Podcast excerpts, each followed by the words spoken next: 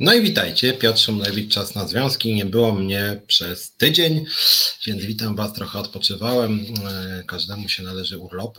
Mm, no, ale już wróciłem i czas walczyć też, bo jest wiele frontów walk. Sytuacja, jak wiecie, w kraju nie wygląda zbyt e, przyjemnie, zbyt miło na świecie, e, fatalnie wygląda. Była epidemia koronawirusa, do tego jeszcze doszła wojna. W Polsce, jak wiemy, jest też bardzo dużo uchodźców. Państwo sobie z tymi uchodźcami nie radzi. Nie ma polityki uchodźczej. Przy okazji bardzo szybko rośnie inflacja, w związku z tym spadają realne płace w wielu branżach. Pogarszają się warunki pracy, szczególnie w sferze mm, budżetowej. Mm, I o tym chciałem między innymi dzisiaj powiedzieć. Zajawiałem też ten dzisiejszy program, mówiąc o tym, co się dzieje z polską przestrzenią powietrzną.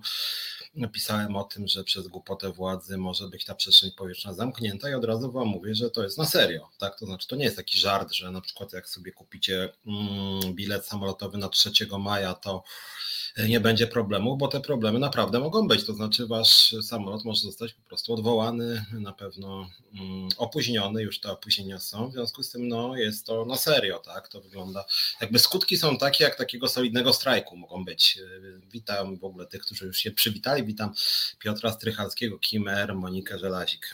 Cześć, witajcie. No, więc generalnie, jak chodzi o tych kontrolerów ruchu lotniczego, to, że tak powiem, radziłbym Wam się zainteresować nie tylko dlatego, że ja się tym interesuję jako związkowiec, ekspert rynku pracy, dziennikarz, ale też dlatego, że no to może mieć poważny wpływ na różne wasze plany podróżnicze, że naprawdę ta przestrzeń powietrzna nad Polską może być zamknięta. I o tym później będę mówił. Natomiast e, zacząć chciałem od tego, co było takie najbardziej teraźniejsze, bo słuchajcie, dzisiaj bardzo się spieszyłem na ten dzisiejszy program, miałem mnóstwo spraw na głowie, dlatego że dzisiaj brałem udział w negocjacjach w Mazowieckiej Izbie Skarbowej. Nasz związek zawodowy, jak wiecie, jest silny e, w skarbówce właśnie, jesteśmy no, bardzo dynamicznie się też rozwijamy, nasza liderka Agata Jagodzińska tak mniej więcej więcej mm, miesięcznie przyciąga no tam 100-200 osób, czasem nawet i więcej, zbliża się do 1500 osób, no i właśnie w tej skarbówce dzisiaj brałem udział w takich negocjacjach. Dwa zdania może Wam o tym powiem, bo może to być dla Was trochę kosmos, jak takie negocjacje wyglądają.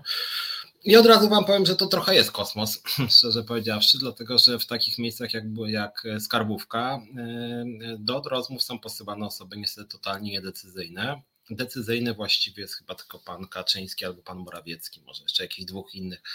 W każdym bądź razie władza centralna. E, dlatego, że skarbówka, podobnie jak i ZUS, podobnie jak i wiele innych miejsc, to czy policjanci, czy wojsko, to są takie miejsca, instytucje finansowane przez polskie państwo. W związku z tym jakiś tam lokalny pracodawca, czy nawet szef całej skarbówki, czy ZUS-u, no tak naprawdę nie ma nic do powiedzenia. Natomiast niestety zgodnie z ustawą o rozwiązywaniu sporów zbiorowych zgodnie z definicją pracodawcy. Spory zbiorowe, protesty są, że tak powiem, prowadzone z i wobec e, tych pracowników, tych, wobec tych pracodawców, z którymi się podpisuje umowa o pracę, którzy formalnie kierują daną placówką. No, w związku z tym że y, formalnie tych pracodawców w skarbówce jest kilkunastu, co najmniej 16, jeszcze Krajowa y, Informacja Skarbowa, więc 17, 16 województw i właśnie ta informacja, to formalnie pracodawców jest 17. No i właśnie spór zbiorowy można otworzyć z każdym z tych pracodawców niestety oddzielnie. I właśnie dzisiaj były rozmowy na temat y, naszych postulatów właśnie z tym szefem, dyrektorem Mazowieckiej skarbówki. No i żeśmy rozmawiali, no i rozmowa, muszę wam powiedzieć, była tyle kosmiczna, że mówiliśmy, no dobra, my chcemy 20% podwyżki, tak, i tam realizacji uchwały modernizacyjnej, ta realizacja uchwały modernizacyjnej to byłoby jeszcze kilka procent podwyżki. No on mówi, no dobra, ale ja nie mam tu nic do gadania, a my, aha, no to po co myśmy się w ogóle spotkali? No, on, no bo tak ustawa właściwie wymaga. Aha, no to właściwie trochę nie ma o czym gadać, a on no w sumie nie ma trochę o czym gadać. Ale może byście poczekali, to może wam coś władza dorzuci, to może byśmy jednak e, za miesiąc się jeszcze spotkali. I w skrócie tak wyglądała dyskusja. Myśmy po krótkiej naradzie uznali, że okej, okay, być może władza coś szykuje, ale jeżeli władza coś szykuje, to i tak jest od pana, jak rozumiemy, niezależne. W związku z tym to, że my zamkniemy etap negocjacji e, z pisaniem po prostu protokołu rozbieżności, że się nie zgadzamy krótko mówiąc. Mm, więc jakby im szybciej, tym lepiej, to być może władza wtedy zobaczy, że my nie jesteśmy zachwyceni takim przebiegiem negocjacji, że nic nam się nie oferuje i może coś kiedyś się załatwi. W związku z tym dzisiaj e, zgodziliśmy się co do tego, czy narzuciliśmy w pewnym sensie, ale pracodawca się zgodził, że po prostu spiszemy katalog e, rozbieżności, protokół rozbieżności i etap mediacji się skończy właśnie po tym dzisiejszym spotkaniu niezgodą, tak? Bo my mówimy, chcemy 20%, to on mówi, no dobra, ale ja nie mogę, nawet jakbym chciał wam dać, to nie mogę, bo nie mam pieniędzy. Aha, dobra, czy może pan nam załatwić spotkanie z premierem Morawieckim albo z panem Kaczyńskim? No nie mogę. A my, aha, no to krótko mówiąc, nic pan nie może. W związku z tym, mm, no to musimy skończyć spotkanie właśnie z pisaniem katalogu rozbieżności i właśnie tak wyglądały te rozmowy, więc będzie katalog rozbieżności. Problem, który mamy w skarbówce jest taki, że skarbówka, nie wiem czy wiecie, nie może strajkować, co naszym zdaniem jest w ogóle trochę bulwersujące, szczerze powiedziawszy, dlatego że no, ludzie nie umierają, nie umarliby przez to, gdyby skarbówka zastrajkowała, nie ma tu zagrożenia życia, więc uważam, że powinno być prawo do strajku. E, natomiast słuchajcie, bo e, jak wiem, e, no będzie niedługo ostatni tydzień rozliczeń PIT-ów tak zwanych do 2 maja w tym roku i właśnie nasza skarbówka robi taką akcję od 25 do 2 maja. Słuchajcie, że codziennie od 12 do 12.15 pracownicy skarbówki, nie tylko z naszego związku, wszyscy pracownicy skarbówki, no mamy nadzieję, że wszyscy, ale mamy odzew, że bardzo dużo chce wziąć w tym udział, że właśnie pracownicy skarbówki codziennie od 12 do 12.15 odejdą od biurek wyłączą komputery, nie będą odbierać telefonów, nie będą wykonywać żadnych zleceń. Część osób się śmieje, że to w ogóle jest jakieś 15 minut, nie? że w ogóle czego tutaj się obawiać i cóż to jest za akcja odważna, że 15 minut. No więc ja powiem Wam tak, no generalnie w skarbówce przez to istniały duże, potężne związki zawodowe zrzeszone w tych dużych, skostniałych moim zdaniem centralach jak Solidarność czy OPZZ i nigdy takiej akcji nie było. Kiedyś taką akcję zrobiła tylko e, będąca obecnie właśnie u nas liderka Agata Jagodzińska, jak była w Solidarności, zresztą to się nie podobało wczesnej Solidarności, przynajmniej części. E, E, natomiast takiej akcji nie było i żaden inny związek na taką akcję się obecnie nie odważył, a myśmy się odważyli. Na początek 15 minut, e, być może jeżeli pracodawca nie spełni naszych oczekiwań, czy władza centralna nie spełni naszych oczekiwań, to to 15 minut wydłużymy do 30. Mm. E, skąd te 15 minut? No po prostu zgodnie z kodeksem pracy, zgodnie z kodeksem pracy można robić przerwę 5 minut co godzinę, no i właśnie to jest taka kumulacja. Na początek 15, później będziemy 30 i więcej. Redaktor się pyta, co to znaczy, że nie może strajkować, a co by się stało, gdyby duża część jednak zastrajkowała? Monika Żelazik słusznie skądinąd pisze nic. Znaczy powiem tak, no nie do końca nic Monika sama dobrze wiesz. Nic by się nie stało, gdyby właśnie e, duża część zastrajkowała, a najlepiej wszyscy, jak Monika słusznie pisze, mogą co najwyżej wszystkich zwolnić. Tyle tylko, że właśnie mm, gdybyśmy zrobili strajk, który byłby no, literalnie niezbyt zgodny z prawem, mówiąc oględnie, mm, no to nic by się nie stało, gdybyśmy zastrajkowali rzeczywiście na przykład 60% pracowników skarbówki. Natomiast gdyby zastrajkował nasz związek, no to wtedy moglibyśmy mieć kłopoty, tak? bo wtedy nasz związek byłby oskarżony o to, że podejmuje akcje, które są niezgodne z prawem, chociaż z drugiej strony uważamy, że to, co się dzieje w budżetówce w ogóle jest niezgodne z prawem, dlatego że na przykład osoby na tych samych stanowiskach zarabiają znacznie mniejsze pieniądze od innych pracowników, którzy są pupilkami dyrektorów na przykład. Mm, więc to w ogóle złamanie prawa. E, więc można byłoby tutaj argumentować, że można taką akcję strajkową zrobić i będziemy nad tym oczywiście między innymi z Moniką jutro o tym porozmawiamy też i z Agatą też o tym rozmawiamy, żeby jednak jakoś ten zakaz strajku ominąć i jakiś tam im numer wywinąć ostrzejszy. E, natomiast generalnie rzecz biorąc, jeżeli nas oglądają pracownicy skarbówki niezrzeszeni w związkowej alternatywie, to słuchajcie, no jeżeli będziecie nas popierać, jeżeli będziecie nas wstępować, jeżeli będziecie lojalni i konsekwentni, no to będziemy mogli robić akcje znacznie dalej idące. I zgoda, rzeczywiście jest tak, że jeżeli byśmy robili przerwę na 3 godziny dziennie, to również pracodawca nam by nic nie zrobił, gdyby pracownicy byli solidarni po prostu a z tego co widzę, wszystkie inne związki zawodowe poza naszym, no tam jeszcze Celkas z nami współpracuje, to ale pozostałe związki poza naszym i Celkasem, no to są niestety związki w większości konformistów i tchórzy, które będą nam przeszkadzać, jeszcze będą donosić pracodawcy, że prawda, my omijamy przepisy i prawda, strajkujemy. Natomiast zachęcamy pracowników, żeby jednak do takich związków nie należeli, przynajmniej nie wykonywali poleceń, żeby jednak dawali pracodawcy odczuć, że są niezadowoleni z tego, co się dzieje. Na hasłowo wiecie, co się dzieje. No dzieje się tak, że inflacja ostatnio skorygowana mm, GUS-u 11%. Nie wiem jak wy, ale ja to bardzo mocno czuję w sklepach. Właściwie wszystkie rzeczy drożeją, takie rzeczy też podstawowe. Gaz, prąd, ale też e, ryż, makaron, cukier, mięsa wszelakie, e, tłuszcze, właściwie śmieci, jak wiecie, radykalnie zdrożały, transport, no w gruncie czy wszystko, po prostu wszystko zdrożało, również i przede wszystkim może nawet bardziej jeszcze zdrożały te produkty, które, które, które kupują osoby o niskich dochodach.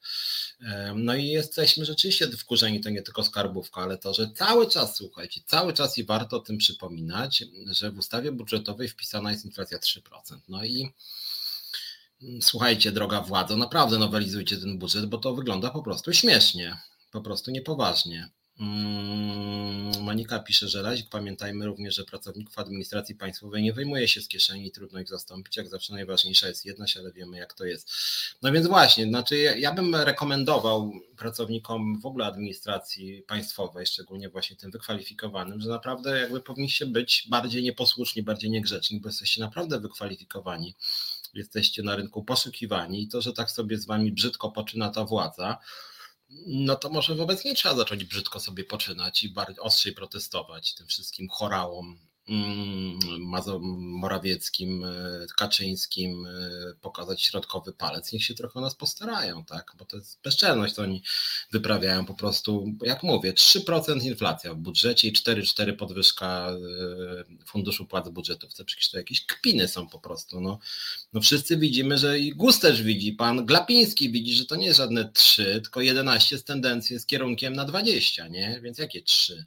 Więc niech oni znowelizują budżet, niech realnie wpiszą inflację, nie wiem, 13 i podwyżkę płat budżetów, jak 13 rośnie inflacja, to niech przynajmniej 13 te pensje rosną, tak? Tak jest jakieś minimum, a sobie podnieść o 60. I cały czas podnoszą z tego, co czytam, nie wiem, czy słyszeliście, ostatni pomysł naszej drogiej władzy. Słuchajcie, mi to trochę ręce opadają. I ręce mi opadają, że ludzie się na to zgadzają.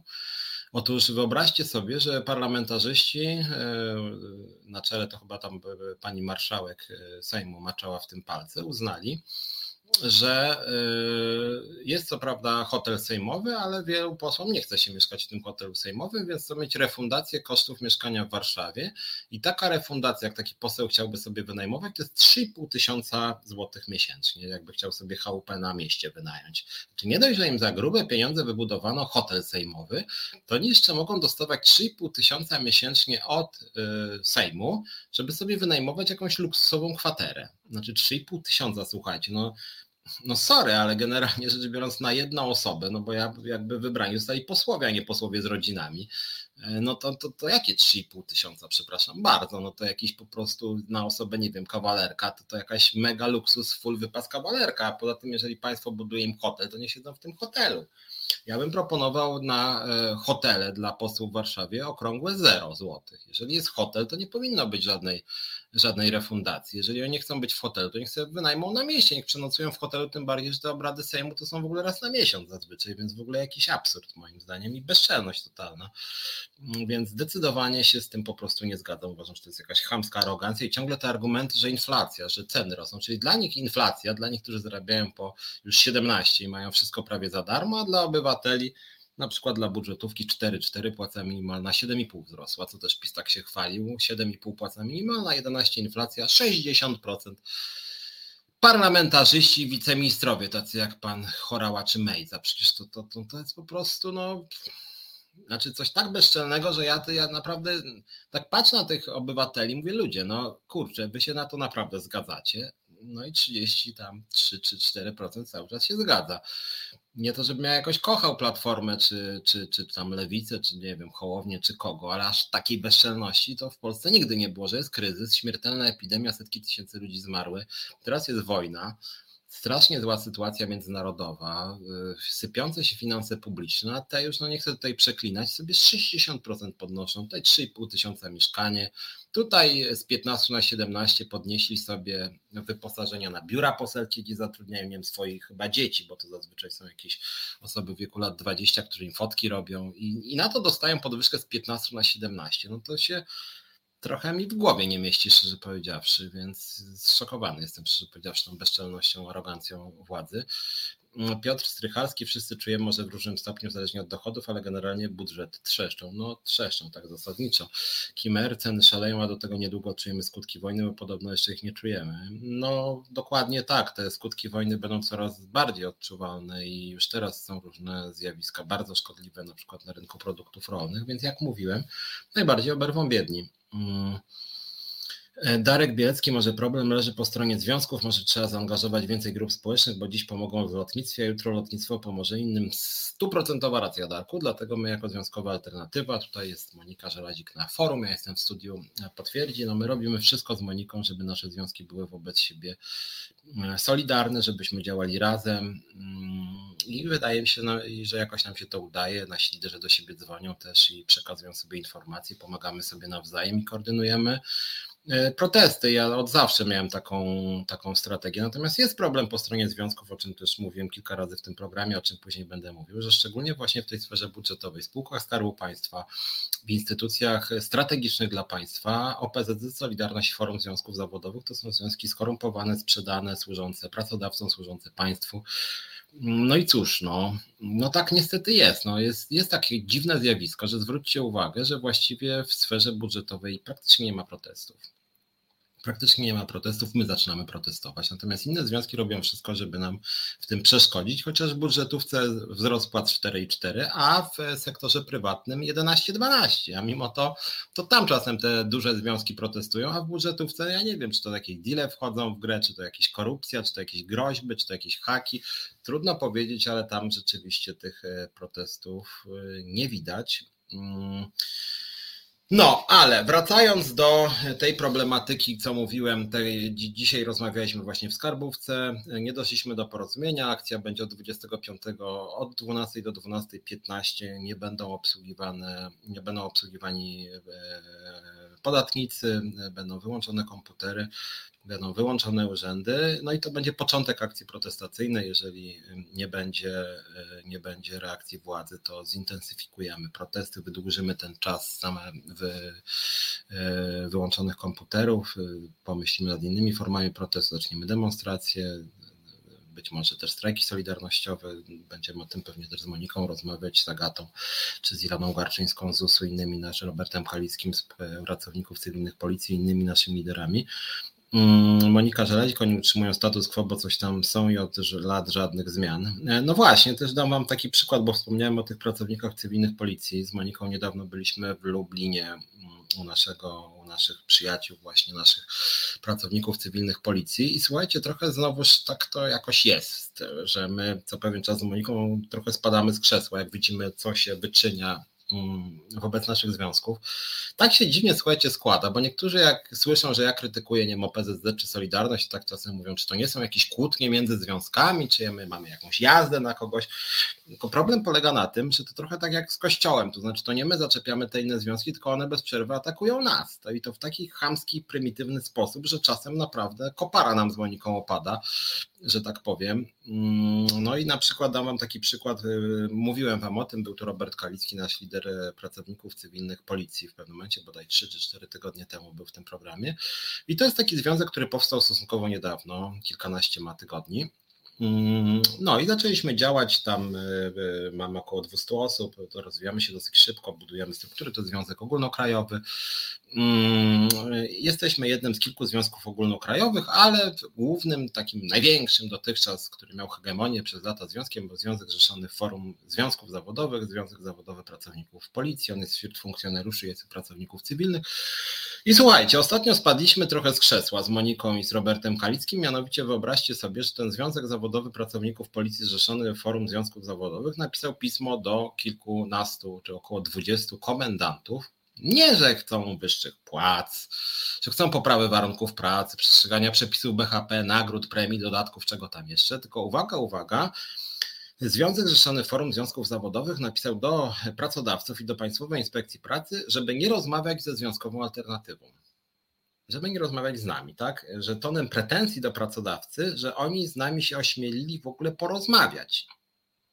Wyobrażacie sobie? Związek zawodowy pisze do pracodawcy skargę, że pracodawca rozmawia z kimkolwiek innym.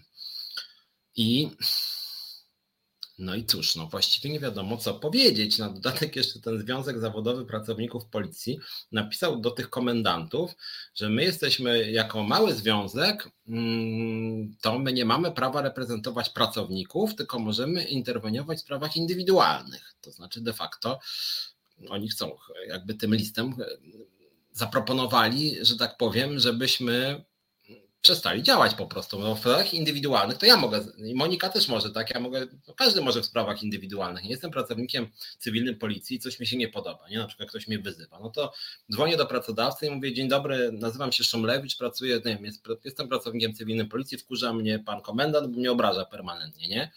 Więc składam na niego skargę. No to jest indywidualna interwencja, tak? Albo, nie wiem, pani Helenka, która pracuje od 30 lat, zarabia 3100 zł i w ogóle nie ma podwyżki od 15 lat i pani Helenka mówi, panie komendancie, chciałbym zarabiać 3900, bo już tych podwyżek nie miałem 10 lat. No to jest indywidualna sprawa, tu żadnych związków nie trzeba. No tak, w związku z tym oni chcieliby sprowadzić naszą rolę do tego typu interwencji, czyli chcieliby nas zdelegalizować, krótko mówiąc. Związek zawodowy chciałby zdelegalizować nas, bo przyzwyczaił się do tego, że jest tam hegemonem i że on rozdaje karty, nie? To jest takie mafijne podejście, bym powiedział, do działalności związkowej. Więc ja jestem w ciężkim szoku, bo widziałem to pismo, które jest oczywiście totalnie bezprawne, no bo wiadomo, no nawet w Konstytucji jest zapis, że związki zawodowe reprezentują głównie interesy grupowe. No o to chodzi w działalności związkowej. Co więcej, taki mamy w Polsce model, że związki walczą o płace, e, regulaminy wynagrodzeń, układy zbiorowe dla wszystkich pracowników. Dokładnie o to chodzi w działalności związkowej. Zajmują się interesami grupowymi. Niekiedy oczywiście, jak coś się dzieje złego z jednostką, z jakimś e, poszczególnym pracownikiem, no to wtedy związki interweniują, jeżeli to jest też ich pracownik zazwyczaj, tak? Natomiast kluczowe w działalności związków to są negocjacje zbiorowe. No taka jest istota związków zawodowych. Dlatego jest między innymi ustawa o rozwiązywaniu sporów zbiorowych, nawet sama nazwa tej ustawy. Tam nie, nie ma różnicowania, czy związek jest duży, czy mały. Jeżeli jest dziesięcioosobowy związek, to on może wręcz strajk wy, wywołać. Więc jestem e, zszokowany, muszę przyznać szczerze, że coś takiego w ogóle związek zawodowy mógł e, wyprodukować, e, coś, co jest całkowicie w ogóle sprzeczne z prawem. Tak? Znaczy, Związek Zawodowy tych pracowników policji, ten zrzeszony w forum, de facto nawołuje do bezprawia, więc właściwie pomyślimy może jutro z Moniką, czy to się nie nadaje do prokuratury, bo to jest zachęcanie do czynów zabronionych generalnie i rozpowszechnianie informacji po różnego rodzaju instancjach decyzyjnych, żeby te instancje łamały prawo, no bo dokładnie takie jest to pismo tego Związku Zawodowego Pracowników mm, Policji, więc szokujące zupełnie. Monika pisze, się śmieje do dziś. Znaczy ja też się trochę śmieję, bo to właśnie trochę jest śmieszne, tylko właśnie my się z Moniką śmiejemy, ale to jest trochę tak, że gdzie my nie działamy, w skarbówce nas zaczepiała Solidarność w ten sam sposób i groziła Agacie procesami. W ZUS-ie Związek Zawodowy zrzeszony w OPZZ e, pisał, e, groził, ostrzegał przed nami, że my robimy nielegalne strajki. Miał na myśli strajk w locie, który był w pełni legalny i wszystkie instancje sądowe to przyznały, a oni rozpowszechniali, Związek OPZZ-owski w ZUS-ie rozpowszechniał e, po pracownikach informację, że my jesteśmy niebezpieczni, bo nielegalne strajki robimy, czyli straszył nami. Związek Zawodowy inny z Konfederacji Pracy zrzeszonej w OPZZ robił demonstrację na cześć prezesa robili demonstrację na cześć prezesa Lotus. Wiecie tego prezesa Lotus słynnego z prześladowania niewygodnych związkowców i, i, z tego, że pogarsza warunki pracy i dyskryminuje działaczy związkowych. W związku z tym OPZZ robił tam pikietę na cześć tego prezesa. No i teraz mamy pracowników cywilnych policji, gdzie dla odmiany Związek Zrzeszony Forum pisze do pracodawców, że, że warto by trochę poprześladować związkową alternatywę wśród pracowników cywilnych policji. To się po prostu w głowie nie mieści, że te organizacje, te molochy związkowe są de facto bardziej antypracownicze niż pracodawcy, bo to nawet pracodawcy na takie numery nie wpadają. Ci pracownicy, ci pracodawcy, ci komendanci e, policji, no jednak pisali, piszą do nas te pisma, bo oni no generalnie jednak znają e, prawo, w związku z tym nie pozwoliliby sobie na taką bezczelność, bo wtedy moglibyśmy ich podać do prokuratury, więc, no więc to jest rzeczywiście e, szokujące. Monika pisze, trzeba podziękować, bo zasięgi to podstawa, przy okazji nastraszyli nami komendantów. No, no tak, to prawda w tym sensie można powiedzieć, tak. Więc, więc no ale, ale jest to jednak smutne, że, że tego typu roboty mm, robią. E, część związków zawodowych. Jak coś wywalczycie, to się okaże, że inne związki są zbędne i skończy się Eldorado. Znaczy my walczymy jak możemy, tylko rzeczywiście no, jest smutne to, że e, inne związki, czy właściwie zarządy tych związków no, no, no próbują, robią wszystko, żeby podstawić nam nogę, tak? Utrudniają działalność, a wiąże się to oczywiście też z tym, że same generalnie nic nie robią. No. I a propos też tego nic nie robienia, dzisiaj o tym mówiliśmy w tym spotkaniu w Skarbówce, że my chcemy jak najszybciej zamknąć e, te negocjacje, e, podpisać papierek, że się nie zgadzamy, bo jest też taki motyw wśród tych związków zrzeszonych w Solidarności, czy OPZZ, czy Forum, że one wchodzą w spory zbiorowe i później te spory zbiorowe trwają po 25 lat, zupełnie z nich nie wynika. Liderzy też są dogadani z pracodawcą, no i tak się bawią, tak? W związku z tym, no my nie chcemy być takim związkiem, więc jak robimy spór zbiorowy, to chcemy w te albo we w te, jak się nie dogadujemy, no to intensyfikujemy protesty, robimy strajki, robimy demonstracje, robimy pikiety, robimy różnego rodzaju akcje e, i próbujemy coś osiągnąć, tak? Raz się wygrywa, raz się przegrywa oczywiście jeżeli w wyniku takiej akcji na przykład y, później pracodawca robi na nas nagonkę, Różnie bywa, tak? No my walczymy, staramy się walczyć. Jak mówię, w walce różne są wyniki. Na przykład w locie zdarzyło nam się wygrywać, zdarzyło nam się przegrywać strajk. Wygraliśmy, później przed koronawirus zrobiło się ciężej, no ale walczymy cały czas, tak? W związku z tym wydaje mi się, że na tym polega działalność związkowa.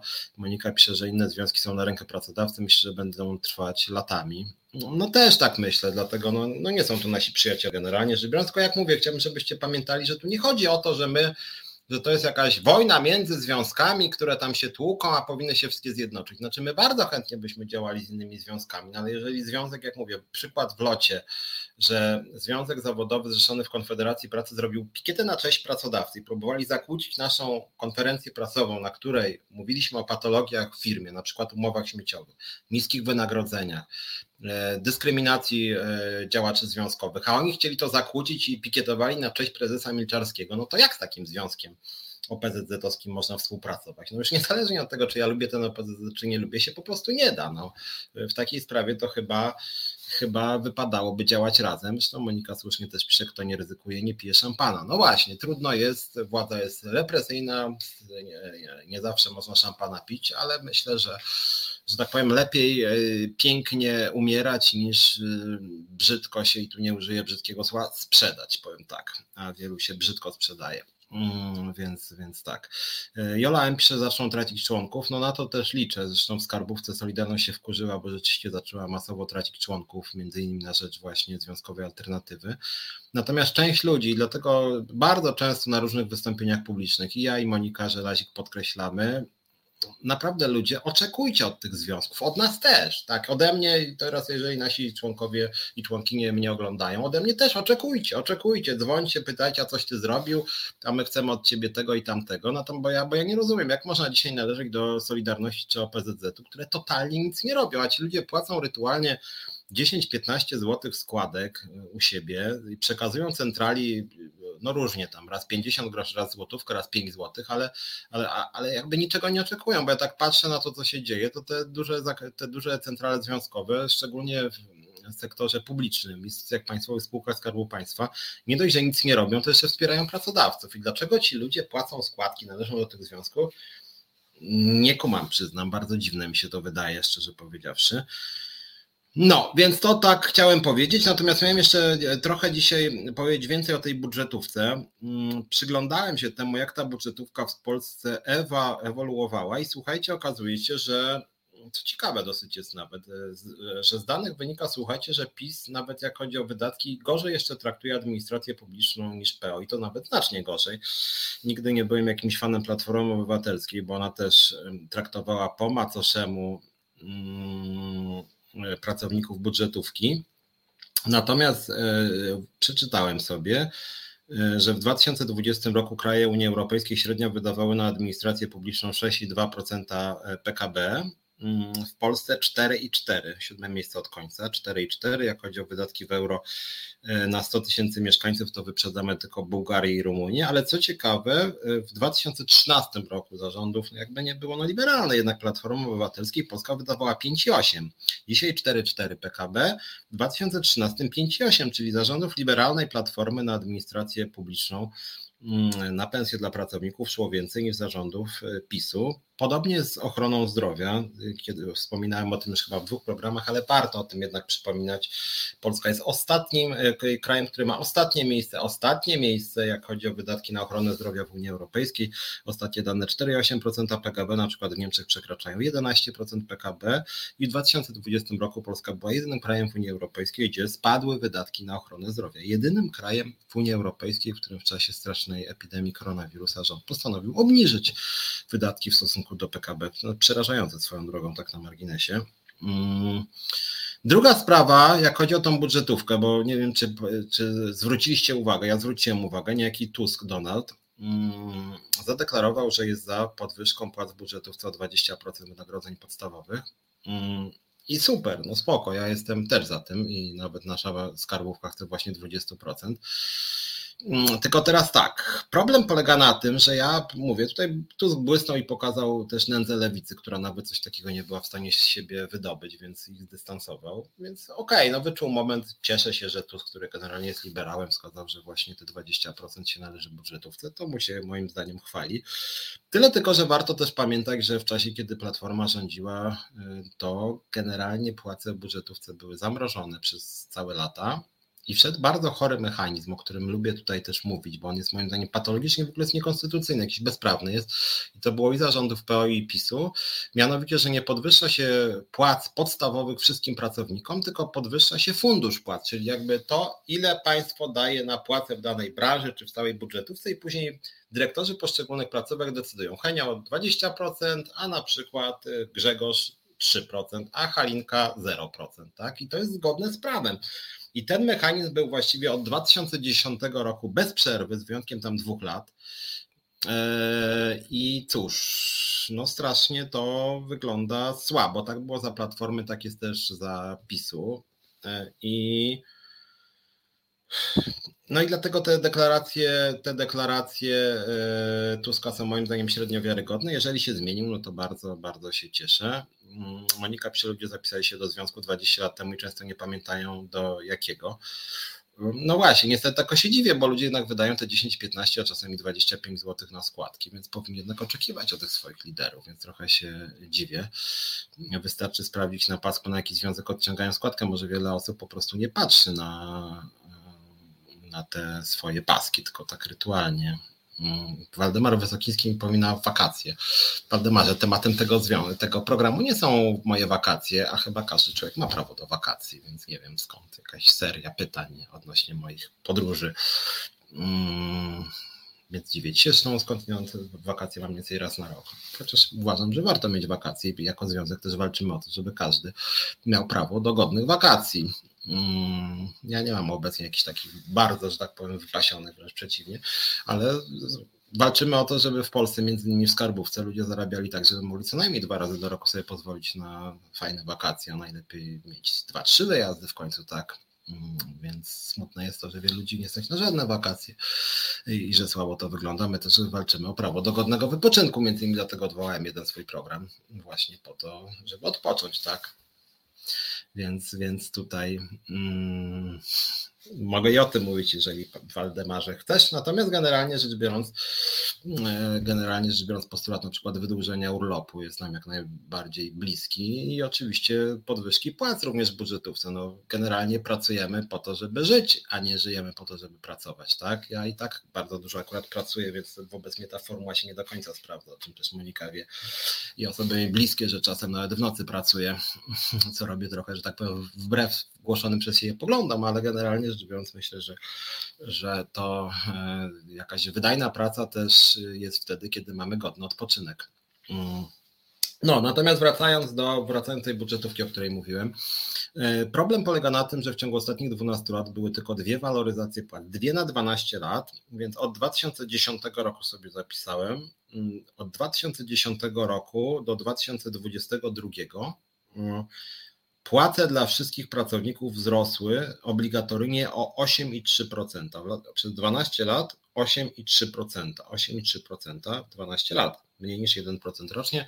Cała reszta to były arbitralne, arbitralne mm, dodatki, yy, które, o których decydowali szefowie poszczególnych placówek, tudzież poszczególne branże, patrz, nie wiem, policjanci, wojskowi czy nauczyciele jednorazowo, yy, którzy się dogadywali jakimiś innymi kanałami z władzą. No i to jest generalnie strasznie niefajna, niesprawiedliwa polityka, która sprawia, że pracownicy są sfrustrowani. Jedni właśnie przyjaciele prezesa mają 50% podwyżki, a drudzy mają, e, drudzy mają na przykład 4% podwyżki. Mm, to jest też jakby bardzo słabe, bo wiecie, to też sprawdzałem, jaka była dynamika, jaka była dynamika wzrostu płac w sektorze publicznym i w sektorze przedsiębiorstw. I wyobraźcie sobie, to jest dosyć ciekawe, że średnio średnio w sektorze publicznym była wyższa niż w sektorze przedsiębiorstw, tylko właśnie ona była wyższa. Nie na tej zasadzie, że wszystkim wzrosło na przykład o 40%, nie, tylko że jednym wzrosło o 70%, a innym o zero. I dochodzi do takiej kuriozalnej sytuacji, że w momencie, kiedy na przykład nie, w Biedronce mm, czy w Tesco są negocjacje płacowe, no to zazwyczaj jest tak, że nawet czym Biedronka się chwali, że, e, że, że podnio... Biedronka, tak, czy Tesco, czyli, czyli takie no naprawdę słynne z tego, prawda, ten, ten handel, gdzie, gdzie, gdzie słusznie się mówi potwornie ciężka praca, e, bez przerwy, praca fizyczna, taka wyczerpująca, tak, zarazem nie wymagająca jakichś wielkich kwalifikacji, ale jednak bardzo męcząca, że tam związków zawodowych praktycznie nie było. Mm, że to są tacy najgorsi wyzyskiwacze, często się mówiło. Część lewicy słusznie wskazywała, że straszne patologii. Ale w takiej Biedronce, w takim Lidlu, jak są podwyżki, to podwyżki na przykład 15% to są podwyżki dla wszystkich, czyli po prostu podstawowa stawka 15% rośnie. I, e, i, i ludzie lepiej zarabiają, tak? Mogą sobie wyliczyć. 15% pracodawca powiedział, nie, praca strasznie ciężka, ale wiem na czym stoję, nie? Czy miałem na przykład 3200 brutto i 10%. I sobie wyliczam. 10% 3200, to czyli tam 320 zł, 350 tam 20. Tak patrzę na rachunek, dokładnie tyle zarabiam więcej o 10% więcej. Konkret, czy nawet 3% więcej. Natomiast w budżetówce, jak, mówi, jak mówił swego czasu Tusk, czy Kopacz, czy Kaczyński, tak, czy Morawiecki, że podniesie fundusz płac o 4,4, fundusz płac o 4,4, to może oznaczać, że jeden dostanie 20, a drugi 0. W związku z tym, no właśnie Monika, właśnie ja tego nie kumam, bo Monika słusznie pisze, że można pomyśleć, że w budżetówce nie ma i nie było związków zawodowych, nic się nie dzieje od 20 lat. Dokładnie. No tak jakby w tej budżetówce nie było związków zawodowych, a one tam są od 150 lat, że tak powiem. One są, no, nie od 150, odkąd Polska odzyskała niepodległość, one niektóre to mają i 100 lat, tak? I, i, i, i, po prostu warunki pracy to jest jakiś dramat, że, że te związki się zgadzają na arbitralne podwyżki płac. No i my wkroczyliśmy w skarbówce, w ZUS-ie, pracowników cywilnych policji, locie, kilku jeszcze innych miejscach, e, e, kilku placówkach e, pomocy społecznej, tak? No i mówimy zaraz, zaraz, co to w ogóle jest jakiś chory mechanizm? I niektóre związki mówią, o co wam chodzi, co wy tu się rozpychacie, tak? I tacy właśnie na przykład Związek Zawodowy wspominany pracowników policji mówi hola, hola, wy tu się nie ma, co, co wy się tu mądrzycie, wynocha stąd, nie? Y, więc, y, więc my rzeczywiście uważamy, że ten mechanizm jest jakiś absurdalny, bo to, bo to jest mechanizm najgorszych wyzyskiwaczy po prostu. To, to, to, to, to, to, to jak, jak mówię, no to po prostu w miejscach, gdzie w ogóle związków zawodowych nie ma, są znacznie lepsze warunki pracy. Monika pisze, Biedronkę postawiła do pionu kilka lat temu jedna przewodnicząca, spuściła im niezły łomot, Biedronka teraz szanuje pracowników. No tak, znaczy wiesz, właśnie to jest to, co Monika też mówiłem, że E, że w sektorze prywatnym często jest tak, że nawet jak te związki są zrzeszone nie wiem, w Solidarności, tam w OPZZ czy Forum, to one czasem są fajne, zdarza się, że są fajne, ponieważ tam nie ma politycznych układów. Natomiast w momencie, kiedy taki związek powstaje OPZZ-u w locie, w, w ZUS-ie czy w kasie, to nawet jeżeli ktoś tam próbuje coś robić, to ma od razu tam telefon do jakiegoś Radzikowskiego, Ostrowskiego czy Dudy. Słuchaj, no nie działaj tak ostro, bo my tam znamy Halinkę, nie? Halinka nam kiedyś pomogła. Jak my teraz zaszkodzimy Halince, to Halinka nam cofnie jakiś przywilej, a poza tym to przyjdź na spotkanie z Cześkiem, to Czesiek ci podniesie o 40% pensji, ale wiesz, będziesz musiała siedzieć cicho. No i generalnie tak od lat mamy sytuację, że w tej sferze publicznej te związki duże są w większości w jakiejś mierze skorumpowane, sprzedane, podporządkowane, a w sektorze prywatnym tego mechanizmu nie ma. W związku z tym tam jak pojawia się już jakiś związek, to niezależnie od przynależności, czy związkowej alternatywy, czy Solidarności, czy jakiejś innej centrali, to niekiedy te związki są bojowe. Natomiast w sektorze publicznym i dlatego między innymi jako lider Związkowej Alternatywy bardzo często promuję nasz związek właśnie w sektorze publicznym, bo uważam, że my jesteśmy tam rzeczywiście nową jakością, zupełnie dotychczas niespotykaną, bo jesteśmy po prostu nieskorumpowani, tak? jesteśmy niesprzedani, działamy konsekwentnie i to się, to się rzadko zdarza. Słuchaj, Waldemarze, proponuję, może skończmy ten temat opalenizny. Nie wiem, czy jestem jakiś bardzo opalany, ale to nie jest też temat temat naszego programu. Kiedyś możemy sobie po rozmowie w piątek bardziej, bardziej ukrzyżeniaka prowadzimy luźniejsze, że tak powiem, dywagacje, więc, więc tutaj staram się jednak rozmawiać o kwestiach pracowniczych, ale jak mówię, sama, sama jaki powinien być stosunek e, pracy do czasu wolnego, to jest bardzo ciekawe. Tak? Na przykład jest ostatnia dyskusja o tym, ile powinien wynosić tydzień pracy. Mm, my uważamy jako związkowa alternatywa, że warto skracać tydzień pracy. Na przykład dzisiaj mamy 40-godzinowy tydzień pracy. Docelowo moim zdaniem na przykład 35 byłoby w porządku. E, była taka nawet niezła ustawa razem, jedna z nielicznych ich ciekawych, słusznych ustaw, że tak stopniowo się skracało tydzień pracy z 40, 38, 37 perspektywie kilku lat 35. Inny pomysł jest bodaj w Finlandii czy Wielkiej Brytanii w części firm promowany, żeby skrócić tydzień pracy do czterech dni. Mm, I tu jestem sceptyczny, Wam powiem, że ja uważam, że lepszym rozwiązaniem jest skrócenie tygodnia pracy pięciodniowego do 35, niż na przykład skrócenie e, tygodnia pracy do 4 dni 35, tak? Bo tam były takie pomysły, że na przykład 4 y, dni w tygodniu, ale po 9 godzin, nie? To ja uważam, że lepiej jest 5 dni po 7 godzin. Znaczy, myślę, że to jest socjalizacyjnie lepsze, też ludzie są bardziej wypoczęci, bo ta praca, tak, która przekracza 8 godzin dziennie, jednak jest bardzo męcząca, więc moim zdaniem z perspektywy też kontaktu z innymi pracownikami e, znacznie lepiej jest, e, żeby właśnie dziennie, w dziennym wymiarze ta praca była krótsza, więc na przykład 5 razy 7 jest moim zdaniem lepsze niż 4 razy 9. Tak mi się wydaje, że są badania na ten temat różnych e, psychologów pracy, ekspertów, że właśnie to jest lepsze rozwiązanie. No, a jak jeszcze chodzi o dyskusję urlopową, no to to w ogóle jest dyskusja skądinąd, czy sięgnę na chwilę do podstaw teoretycznych. E, jakby są dwa nurty współczesnej lewicy, nazwijmy to w podejściu do pracy Mm, to jest, że tak powiem, młody Marks i stary Marks się często tak dzieli, mianowicie młody Marks mówił o emancypacji w pracy i poprzez pracę, a starszy Marks, ten sędziwy bardziej mówił o emancypacji od pracy. I ten starszy Marks, Karol Marx, który pisał Kapitał, uważał, że emancypacja polega na tym, że właśnie pracujemy coraz krócej, a ten młody Marks uważał, że praca powinna być tak piękna, tak radosna, tak podmiotowa, że powinna nam sprawiać przyjemność i nawet jeżeli pracujemy długo, no to wtedy mm, praca nam powinna sprawiać przyjemność.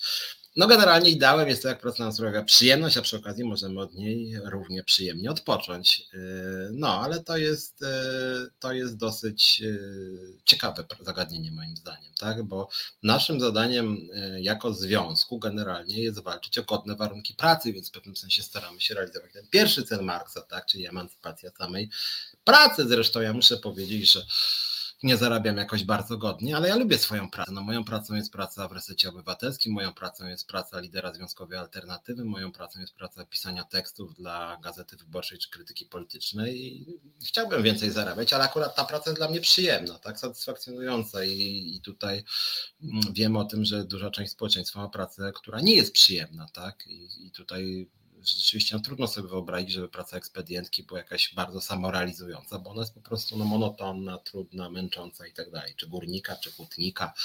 Mm, e, są też takie zawody, których w ogóle nie wyobrażam sobie, jak mógłbym wykonywać i dlatego uważam, że powinny być z mojej perspektywy bardzo wysokie pensje, na przykład e, opieka nad bardzo schorowanymi starszymi ludźmi to jest coś tak stresującego i dlatego między innymi podziwiam e, opiekunów, opiekunki osób starszych, schorowanych, bo to jest moim zdaniem strasznie odpowiedzialna, trudna praca, podobnie w ochronie zdrowia praca. Mm, no, rzeczywiście podziwiam. Nie, nie potrafiłbym chyba tak pracować, to jest bardzo trudne mm, i stresujące moim zdaniem. Eee spokojnie biura i urzędy mogłyby zacząć o dziewiątej, jak w USA pisze Kimmer. Dokładnie się, się zgadzam w pełni. Też, też ja jestem nocnym ptaszkiem, jak to się tam mówi, yy, sową. W związku z tym yy, nawet dziesiątą bym uważał chętnie. Często ja w ogóle pracuję często wieczorami. E, BPH pyta, dlaczego ma to regulować ustawa, nie umowa między pracodawcą i pracownikiem. No czy drogi BPH, z tego prostego względu, że pracownik jest zawsze stroną słabszą. I w momencie, kiedy nie ma regulacji, no to strona silniejsza narzuca swoje zasady.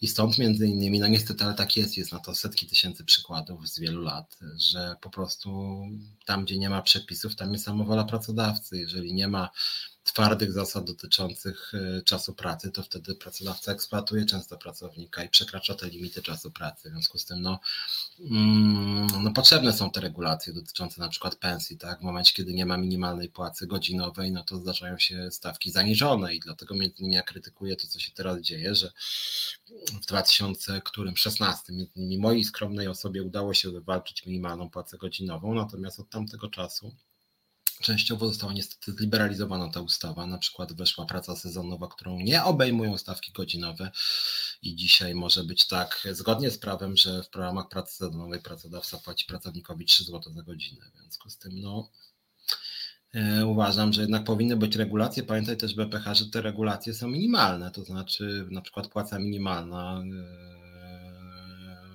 jest pewnym jakby dolnym minimum, tak, które no, pozwala na jakieś zaspokojenie elementarnych potrzeb. To i tak są bardzo małe kwoty.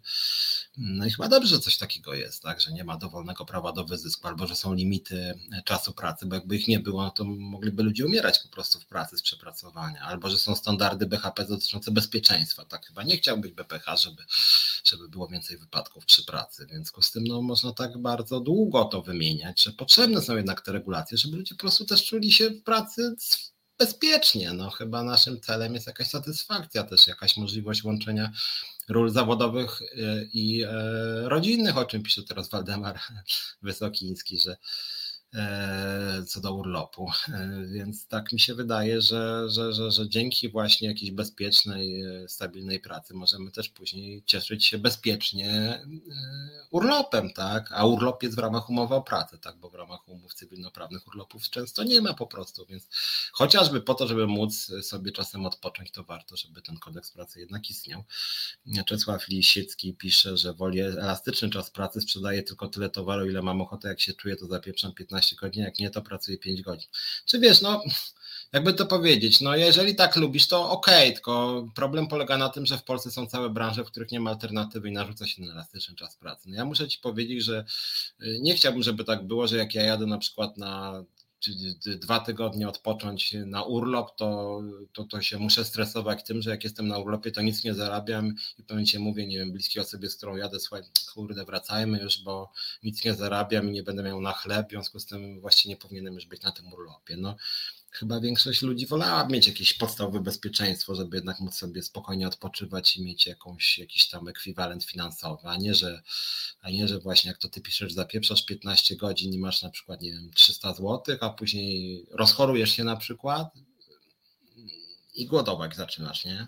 No to byłby dosyć straszny świat jeśli pracownik się na to zgadza, to w czym jest problem, ale a co to znaczy, że się zgadza? No, ma wyjście, tak, na przykład no, nawet w locie, ja mówię często o tej sytuacji, też z Moniką nagłaśniamy tą sytuację, od kilku lat w locie są wyłącznie umowy cywilnoprawne, znaczy i co się zgadza? No, jest rekrutacja prowadzona na przykład dla stewardess.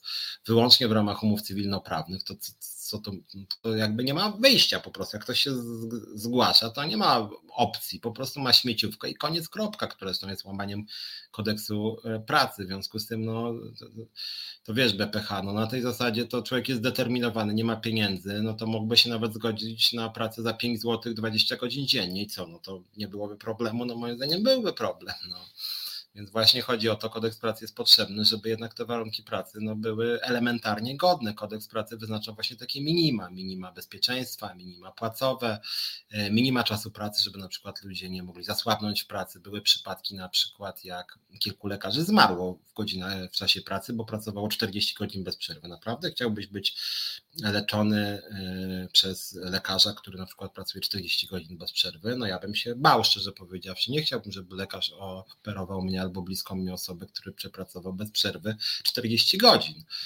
I w tym momencie to, że on by nawet tak chciał pracować, no to sorry, ale on jest niebezpieczny dla mnie. Podobnie na przykład y, y, człowiek, który jest, nie wiem, kapitanem na statku lotniczym na, w samolocie, albo który jest, pracuje w, w transporcie kolejowym, albo taksówką taksówkarz, który jest nieprzytomny i pracuje 40 godzinę i rąbnie w drzewo, na przykład zabijając siebie i pasażera. No takich zawodów jest bardzo dużo, więc tutaj sorry, ale kodeks pracy jest potrzebny nie tylko po to, żeby chronić pracowników, ale żeby też chronić klientów, odbiorców usług i po prostu brak kodeksu pracy obniża jakość usług, zwiększa liczbę wypadków, zwiększa stres, skraca długość życia, no ale no sorry, ale jest mnóstwo argumentów na rzecz e, kodeksu pracy. Jeśli pracodawca daje pracownikowi 3 zł to na godzinę, to pracownik idzie gdzie indziej, pisze WPH. No tak, ale jeżeli chciałbyś, żeby cały rynek pracy był taki niestabilny, no to pójdziesz gdzie indziej, tam dostaniesz na starcie 15, później pracodawca powie, sorry stary, ale stwierdziłem, że teraz od jutra ci zacznę płacić dwa no to tak będziesz się wałęsał po tym rynku w totalnym stresie, bo nie masz żadnych gwarancji, żadnej stabilności. Z tygodnia na tydzień zostaniesz zwolniony, e, więc nie będziesz miał, nikt nie będzie miał żadnej zdolności kredytowej, no bo jeżeli będzie można wszędzie stracić pracę, nie będzie żadnej stabilności, nie będziesz miał bezpieczeństwa, nie będziesz mógł na nic zbierać, nie będziesz mógł, no nie wiem, wyjdziesz na wakacje, wrócisz i okaże się, że już nie masz pracy. No nie fajny to chyba jest świat jednak, wydaje mi się.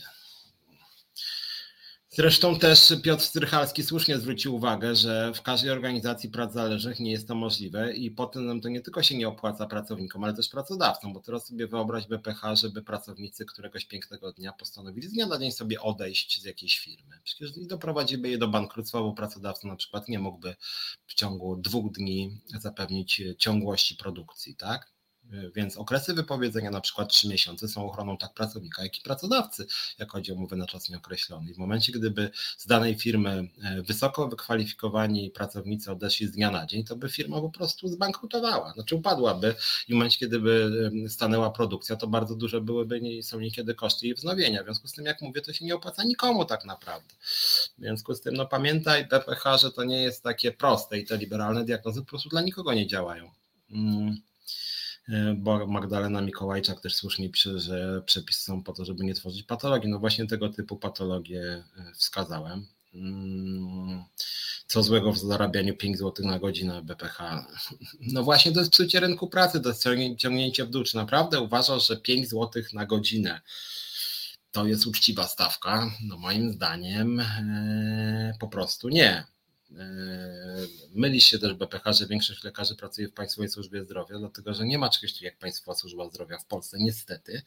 Ona jest rozproszona, są różne formy własności, są prywatne placówki refundowane przez NFZ i wielu lekarzy pracuje w czterech placówkach po to, żeby godnie zarobić i w konsekwencji właśnie pracują za długo i spada jakość ich pracy, więc moim zdaniem to niestety nie jest dobry pomysł.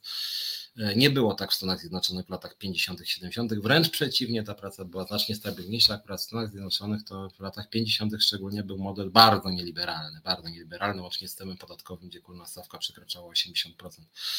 Mm, więc e, wracając do tematu związków zawodowych, Anna Jakubczyk pisze, czyli jednoznacznie widać, że te wszystkie związki zawodowe usiadły na laurach i tak naprawdę dbają tylko o siebie, w tej postaci nie spełniają podstawowej roli, do jakiej, do której powstały. Moim zdaniem tak, dlatego zachęcam bardzo mocno, żebyście wstępowali do związkowej alternatywy. My staramy się na laurach nie osiadać, a ten program jest między innymi po to, żebyście też mnie i nas sprawdzali. Jeżeli robimy coś nie tak, to tutaj, jak widzicie, nawet do niewygodnych pytań o moje wakacje się odnoszę. W związku z tym e, pytajcie, pytajcie o nasze związki tam, gdzie one działają.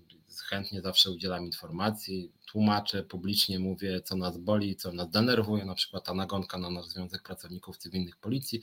Tak na marginesie, jak nas jacyś pracownicy cywilni policji oglądają, zachęcam, wstępujcie do nas, widać, że inne związki się nas boją, same nic nie robią. My generalnie będziemy robić i działać tak samo w Zakładzie Ubezpieczeń Społecznych. Słuchajcie, jeden news, jak chodzi o naszą działalność, była dzika nagonka na nasz związek i innych związków zawodowych i pracodawcy. Zgłosiliśmy sprawę do prokuratury, że jesteśmy dyskryminowani i przynajmniej na tym obszarze póki co pracodawca zrobił się nagle grzeczny i nagle uznał nasze istnienie, nagle znalazł się pokój związkowy dla nas, nagle jesteśmy zapraszani do negocjacji, więc jak chodzi o to, jak się jest zdecydowanym, stanowczym, nie ustępuje się, to, to jednak pracodawca, nawet jak jest silny, e, to ustępuje jednak, więc warto, warto e, o tym e, pamiętać. Mm, Czesław Lisiecki, to jest możliwe, tylko trzeba dać pracownikom i pracownikom wolną rękę. W Polsce to wszystko jest przeregulowane. Eee, nie jest tak restrykcyjny w BC. Mm, Czesławie, to znaczy tak. Jeżeli uważasz, że jest przeregulowane, to powinieneś popierać związki e, zawodowe, bo my jesteśmy organizacją oddolną, my negocjujemy z pracodawcami, e, my naciskamy na to, żeby były lepsze warunki pracy, walczymy o większą stabilność, wyższe pensje. No na tym polega rola związków zawodowych. W związku z tym no tutaj rozumiem, że powinieneś nas popierać. My nie opieramy się żadnych regulacjach państwowych. Regulacje nam niestety, ale niewiele dają. To, co my udaje nam się wywalczyć, to no to po prostu jest nasze wtedy, tak? Hmm.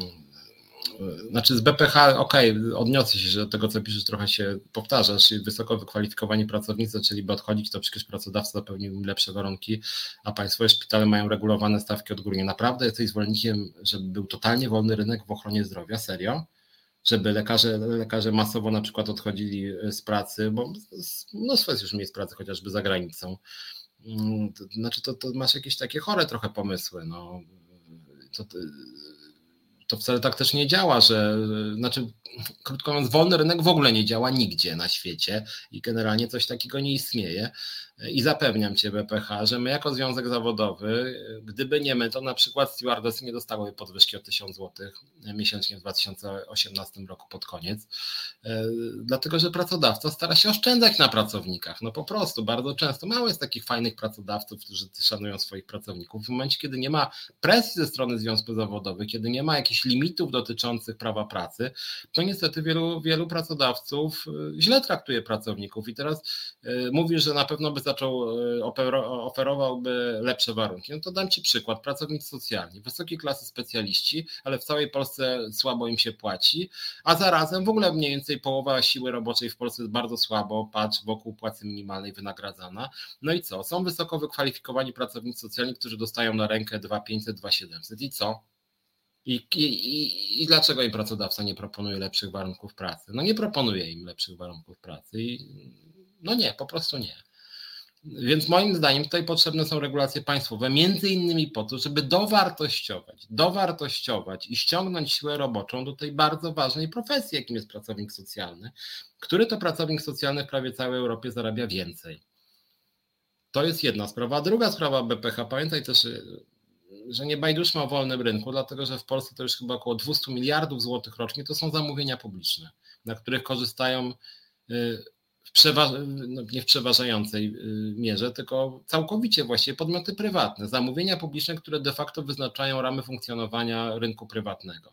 Firmy prywatne dostają zlecenia na dziesiątki, setki miliardów złotych od państwa. I to państwo w tym wypadku wyznacza pewne standardy zatrudnienia, i nasza krytyka jako związkowej alternatywy wobec polskiego państwa jest taka, że te standardy są po prostu niskie są bardzo niskie, bo państwo wyznacza właśnie niskie stawki. I to nie jest tak, że pracownicy mają się, że, że pracownicy się nie zgodzą, no bo, bo generalnie w ogóle duża część polskiego rynku branżowo, tak ważne zawody jak pracownik socjalny, nauczyciel, e, pielęgniarz, e, rehabilitant są opłacane słabo. I na to się niestety zgadza polskie państwo. I to, i to moim zdaniem to moim zdaniem trzeba po prostu byłoby zmienić. E, Mirek Mirek pisze, czas na strajki miały być jesienią, sytuacja finansowa ludu pracującego pogorszyła się. No my niezmiennie jesteśmy za tym, żeby były strajki. Zachęcamy, zapraszamy pracowników ZUS-u, skarbówki, pracowników cywilnych policji, KRUS-u, urzędów wojewódzkich, urzędów samorządowych, pracowników szkolnictwa i ochrony zdrowia. No zapraszamy, ale też bardzo nie lubię, jak ktoś nam pisze, mieliście strajkować i co to jest? Piszą ludzie, którzy do nas nie należą i którzy sami generalnie nie robią wiele, aby się poprawiło. W związku z tym no, zachęcam nasze szeregi, to wspólnie sobie poprotestujemy. My, my, bardzo chętnie, my jesteśmy gotowi, tylko że musimy mieć większe poparcie wśród pracowników. Monika napisała o problemie z panem Chorałą odnośnie zażegnania konfliktu. E, chodzi o e, Polską Agencję Żeglugi Powietrznej. Obiecałem, że o tym będę mówił i może zróbmy tak, że, że zrobię teraz krótką przerwę. No właśnie, Monika podsumowuje, będziemy działać z wami, nie da, za was. No właśnie, o to chodzi. My jesteśmy liderami związkowymi, którzy no, staram się nawet w tym programie dawać wam tyle powera, ile po prostu potrafię. Podkręcać dawać was siłę, odwagę, poza tym pomoc prawną, pomoc medialną, ciepłe słowo, odbieram telefony, staram się wchodzić do zakładów pracy, no ale generalnie bez was, sorry, ale rewolucji sam nie zrobię. My z Moniką bardzo robimy robić rewolucję, chętnie byśmy w ogóle cały ten rząd w kosmos posłali Musimy pomyśleć najlepiej, jakbyśmy władzę przejęli. No ale bez was tego nie zrobimy. Nie przejmiemy władzy, ani nawet jako opozycyjny związek zawodowy nie wywalczymy lepszych warunków pracy. Musicie nam po prostu pomóc. Musicie również wy działać oddolnie, a nie tylko e, my. Działacze związkowi powinni dać przykład, to ludzie za nimi pójdą. No to my robimy co możemy. Dajemy przykład. Walczyliśmy w locie, skutecznie zresztą. E, walczyliśmy w indywidualnych przypadkach. Udało nam się kilka razy, na przykład z opiekunkami, udało nam się pracownikom kultury e, walczymy w ZUS-ie, w skarbówce, wśród pracowników e, policji cywilnej, e, walczymy w wielu branżach, rozwijamy się, przybywa w TVN ostatnio też walczymy, ostatnio nam się udało jednej z pracownic pomóc na, dosyć solidną kwotę, więc, więc walczymy, no zachęcamy Was do pomocy, po prostu walczmy razem. Dobra, słuchajcie, zróbmy krótką przerwę, a po przerwie powiem o tej Polskiej Agencji Żeglugi Powietrznej, bo to jest świetny przykład, jak mamy potwornie głupią, nieudolną Reset Obywatelski działa dzięki Twojemu wsparciu. Znajdź nas na zrzutka.pl. I wracamy. Piotr Szynewicz, czas na związki.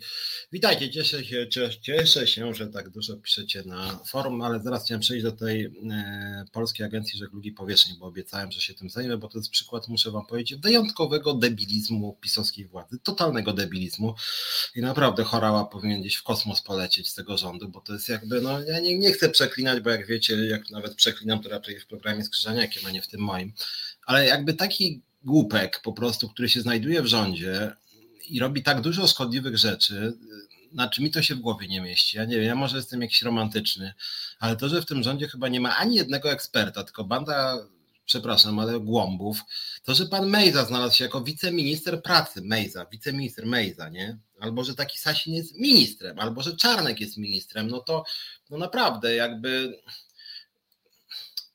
mam poglądy, jakie mam, można mieć zupełnie inne ode mnie poglądy, ale możemy rozmawiać merytorycznie na dany temat. Natomiast z panem Mejzą, z panem Czarnkiem, z panem Sasinem, no nie da się rozmawiać, ponieważ to są głupi ludzie po prostu, ludzie pozbawieni jakiejkolwiek wiedzy, po prostu no, no jakby są pewne granice braku kompetencji, odnośnie których no trudno jest rzeczywiście serio rozmawiać. Tam na LinkedInie jedna pani z Lewiatanu raz mi napisała, już nie pamiętam około Bortniczuka chodziło, może kogoś takiego, no, pan minister przedstawił coś tam, a jej co pani ufa temu Matołowi, nie? A jak pan może, to jest przecież pan minister. Ja mówię, jaki pan minister? Przecież to jest osoba totalnie pozbawiona wiedzy, to jest głupek. No jeżeli głupek zostaje ministrem, to nie przestaje być głupkiem.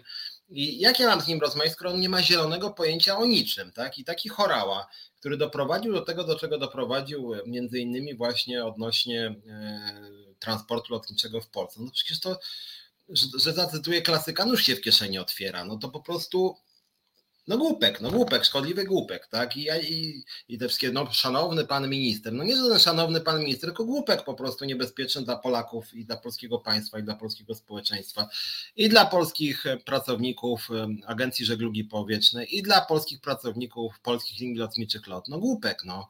Z takimi głupkami polskie państwo powinno, no nie tyle nawet walczyć, po prostu ich nie dopuszczać do ważnych stanowisk i to, że oni są w ogóle jeszcze premiowani, mają jakieś podwyżki w głowie się nie mieści. Zaraz przejdę do tej agencji żeglugi, żeby nie było ja sobie rzucam inwektywami. Zaraz powiem o co chodzi w tej żegludze, tylko może jeszcze odniosę się do tego, co piszecie. Waldemar Wysokiński, jaki związek zawodowy powinien wyrażać troskę o swój zakład pracy? Znaczy słuchaj, no na bardzo wiele sposobów. Znaczy niestety ustawa w Polsce jest słaba, nie ma układów zbiorowych, o tym można by bardzo długo mówić. No ale zadaniem związku zawodowego jest walczyć o lepsze warunki pracy, o wyższe pensje, o bardziej stabilne zatrudnienie, o e, e, bezpieczeństwo i higienę pracy. Mm, walczyć o to, żeby, żeby nie było dyskryminacji, żeby nie było mobbingu, tych zadań jest sporo, więc jest przestrzeń do działania, tak? Jakby ja na przykładach w tym programie między innymi staram się pokazywać, jak my walczymy, e, jak prowadzimy spory zbiorowe, jak formułujemy propozycje, jakie mamy rozwiązania, na przykład to, co mówimy o budżetówce. No więc zadaniem Związku Zawodowego jest generalnie dbać o prawa pracownicze, no jednym zdaniem. Ilu jest pracowników socjalnych? No z tego co pamiętam jest kilkadziesiąt tysięcy. Mm, dokładnej mogę podać następnym razem, czy jak zaproszę tutaj e, Pawła Maczyńskiego albo kogoś z naszych pracowników socjalnych, to wtedy bym Ci udzielił informacji. To jest bardzo duża grupa zawodowa. Przy szerokim rozumieniu terminu to kilkadziesiąt tysięcy e, co najmniej. E, Monika pisze, trzeba wybierać tych, którym się płaci, mają pracowników reprezentować godnie już na poziomie zakładowej organizacji. No dokładnie, znaczy też nie oszukujmy się, bycie liderem związkowym takim solidnym, a nie takim sprzeda sprzedajnym draniem, jakich jest dużo niestety w spółkach Skarbu Państwa, no to to jest, to jest trudne. No. Można być zwolnionym dyscyplinarnie, można się narazić. No to jest misja pewnego rodzaju. To, co myśmy robili, na przykład Monika, no jak walczyła w locie, została zwolniona dyscyplinarnie, bo się naraziła. No na tym polega i to jest jakby ryzyko. Mało jest ludzi odważnych, więc tym bardziej podziwiam odważnych liderów związkowych i tym bardziej gardzę tymi, którzy są sprzedajni, jak większość ludzi z OPZZ czy Solidarności. E, SIP, e, Społeczny Inspektor Pracy, to też jest taka funkcja właśnie, to jest no, bardzo też odpowiedzialna i też wymaga pewnej wiedzy, zaangażowania. Mm, trzeba się, jak słusznie Monika pisze, angażować e, osobiście. Przyłączam się do apelu Moniki, żeby zakładać organizacje zakładowe.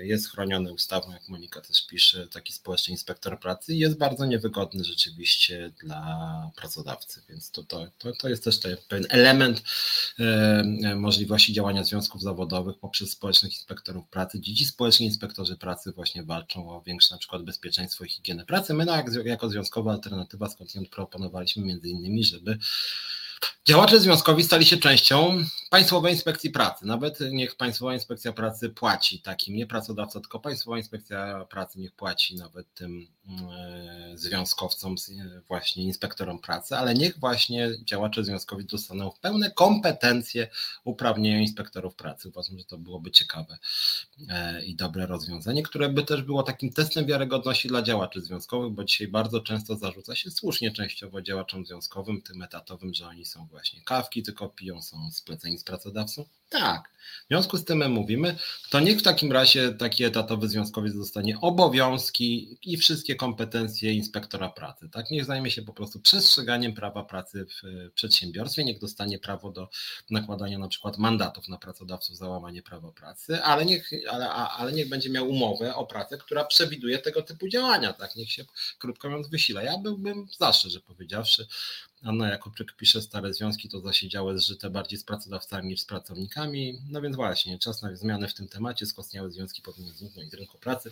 Pełna zgoda, dlatego uważam, że dla świata pracy w Polsce lepiej byłoby, gdyby takiego OPZZ czy forum po prostu nie było w Polsce. Monika pisze, że pracownicy mają narzędzia wynikające z kodeksu pracy, sami go nie znają. E, taka bolesna prawda, albo trzeba założyć związek, albo radę, nikomu się nie chce, albo inaczej większości. No no niestety to też jest trochę prawda. Polski kodeks pracy związkom niestety za wiele nie daje, ale jednak trochę daje. Jednak trochę daje, na przykład pracodawca ma obowiązek, obowiązek, wspominałem o tych pracownikach cywilnych policji, ma obowiązek konsultować ze wszystkimi związkami zmiany dotyczące na przykład regulaminu wynagrodzeń. Związek Zrzeszony Forum w Policji najwyraźniej o tym nie wie, ale tak jest, ma obowiązek. W związku z tym warto o tym pamiętać, że ma taki obowiązek i rzeczywiście związki jak są bojowe, to są w stanie pewne rozwiązania przeforsować.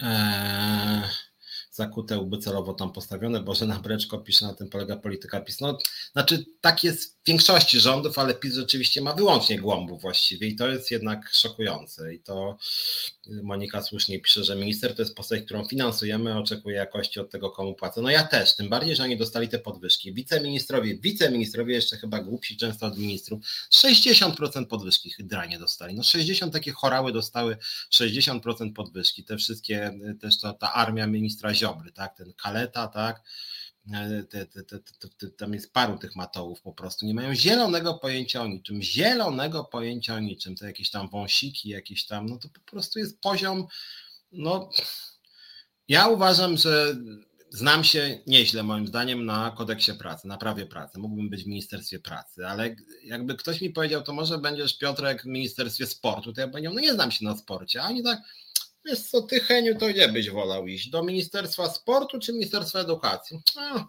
no może najpierw sportu, a potem edukacji. Po prostu matoły, które nie mają wiedzy o niczym, biegają po tych resortach sobie, a niektórzy wręcz dostają stołki ministerialne, jak taki Ziobro czy Sasin. Mówię, matoły potworne nie mają wiedzy o niczym i dostają najwyższe stanowiska państwowe. To się po prostu w głowie nie mieści żadnych e, kryteriów kompetencyjnych. No to jest, e, to jest miś, jak Marian Rozek pisze, to jest zupełnie e, szokujące. Mm, Zeta powinna iść na ostro i utrudniać życie różnym prezesom i dyrektorom. Znaczy w pełni się Mirku, Mirku z Tobą zgadzam, więc my e, próbujemy iść na ostro idziemy na ostro. Dzięki temu, że idziemy na ostro, na przykład w ZUS-ie udało nam się, że tak powiem, odkorkować ataki na nas i teraz przechodzimy do kontrofensywy, to znaczy chcemy 60% podwyżki mm, i e, w skarbówce 20% podwyżki, wśród pracowników e, cywilnych policji 1000 zł podwyżki miesięcznie. W TVN nie zaczynamy działać i na przykład będziemy domagać się wyższych stawek za pracę w niedzielę i święta czy tu pomyślimy jeszcze, czy to będzie 50% więcej, czy, czy 100%, czy 150%. Natomiast no, w różnych zakładach dosyć daleko idą nasze postulaty, jesteśmy bardzo konsekwentni. A Waldemar pisze o troskę o zakład pracy. Dlaczego związki mają się troszczyć o zakład pracy? Co to znaczy? Znaczy, My się troszczymy o zakład pracy, troszcząc się o warunki pracy pracowników. Taka jest nasza rola i to jest nasza część troski o zakład pracy zakład pracy, w którym pracownicy są zadowoleni, niezestresowani, w którym czują się dobrze, to chyba taki zakład działa lepiej. Więc, y, więc, y, więc nasza troska jako związku zawodowego o zakład pracy to jest troska o wyższe pensje, o stabilne zatrudnienie, o przepisy BHP, żeby nie było wypadków. Chyba sam się Waldemarze zgodzisz, że jak nie ma wypadków przy pracy, taki zakład lepiej funkcjonuje. Tak samo jak pracownicy są niezestresowani, mniej chorują, chcą przychodzić do pracy, no to to jest nasza troska. No. Więc, więc y, no, nawet to, że my walczymy o to, żeby pracownicy nie byli przemęczeni. No jak pracownik jest przemęczony, to częściej choruje, e, też zaraża często innych pracowników, jeżeli na przykład są umowy śmieciowe, bo jak nie przychodzi do pracy, to nic nie dostaje. No więc nasza troska o stabilność zatrudnienia, o etaty, o godne pensje, to jest też troska o zakład pracy, więc tutaj w ten sposób Ci odpowiadam. Mm. Więc Monika też słusznie pisze, że rola patrola kontrolna wynikająca również z troski o zakład pracy. Dokładnie tak. Więc my w ogóle w tym sensie troszczymy się o to, żeby zakład pracy dobrze funkcjonował.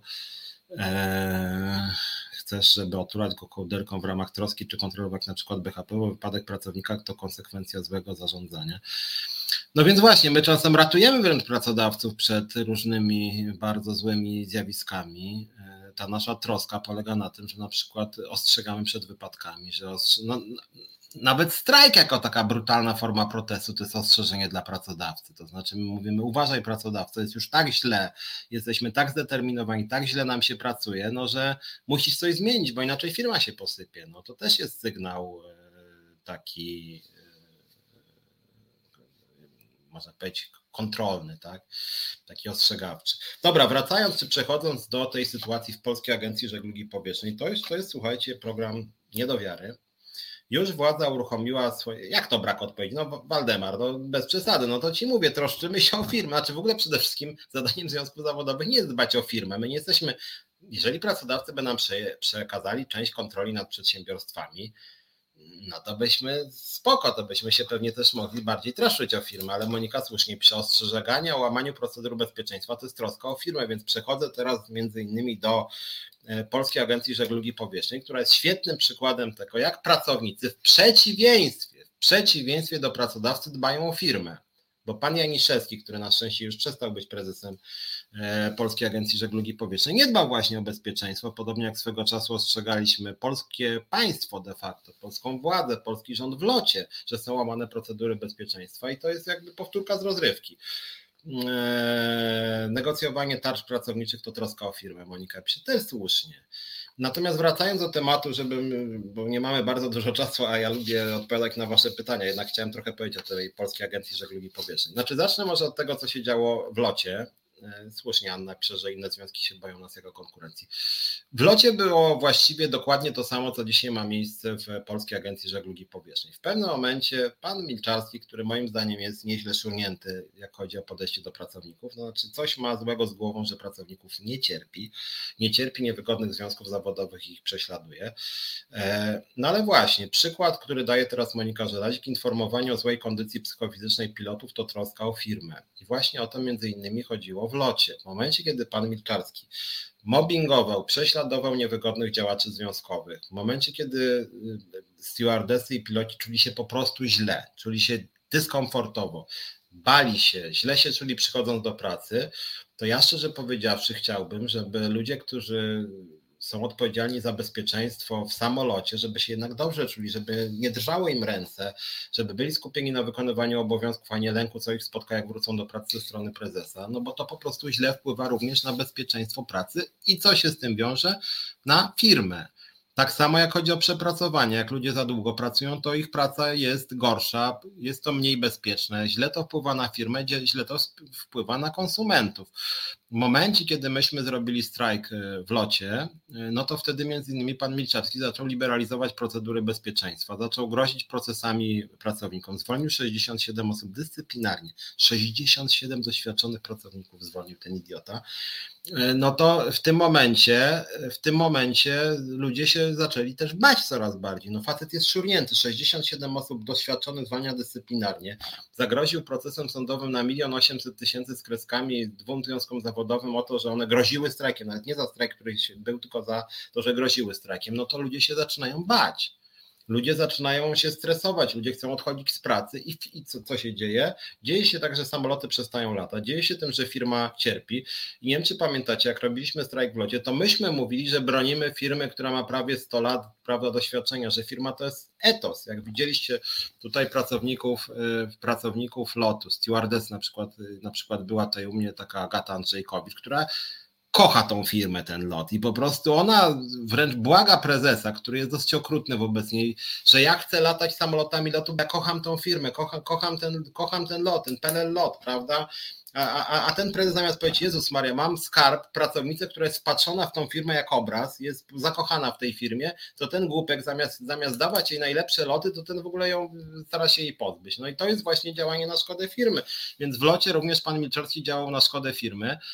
I podobnie wracając, bo już nie chcę, bo o locie parę razy jednak w programie mówiłem o Polskiej Agencji Żeglugi Powietrznej, więc przechodząc do do e, paszpu Polskiej Agencji Żeglugi Powietrznej, mamy tutaj do czynienia z podobną sytuacją, bo w momencie, kiedy zaczęły się sypać siatki lotów, to pan Milczarski wpadł na pomysł, żeby liberalizować procedury bezpieczeństwa i były sygnały, że samolotami latali pracownicy bez uprawnień bez uprawnień, tak? To znaczy to w ogóle jakiś skandal był po to, żeby, że, że, że, żeby zachować prawda, grafik, żeby się nie zaczęło sypać, żeby związki nie zaczęły triumfować.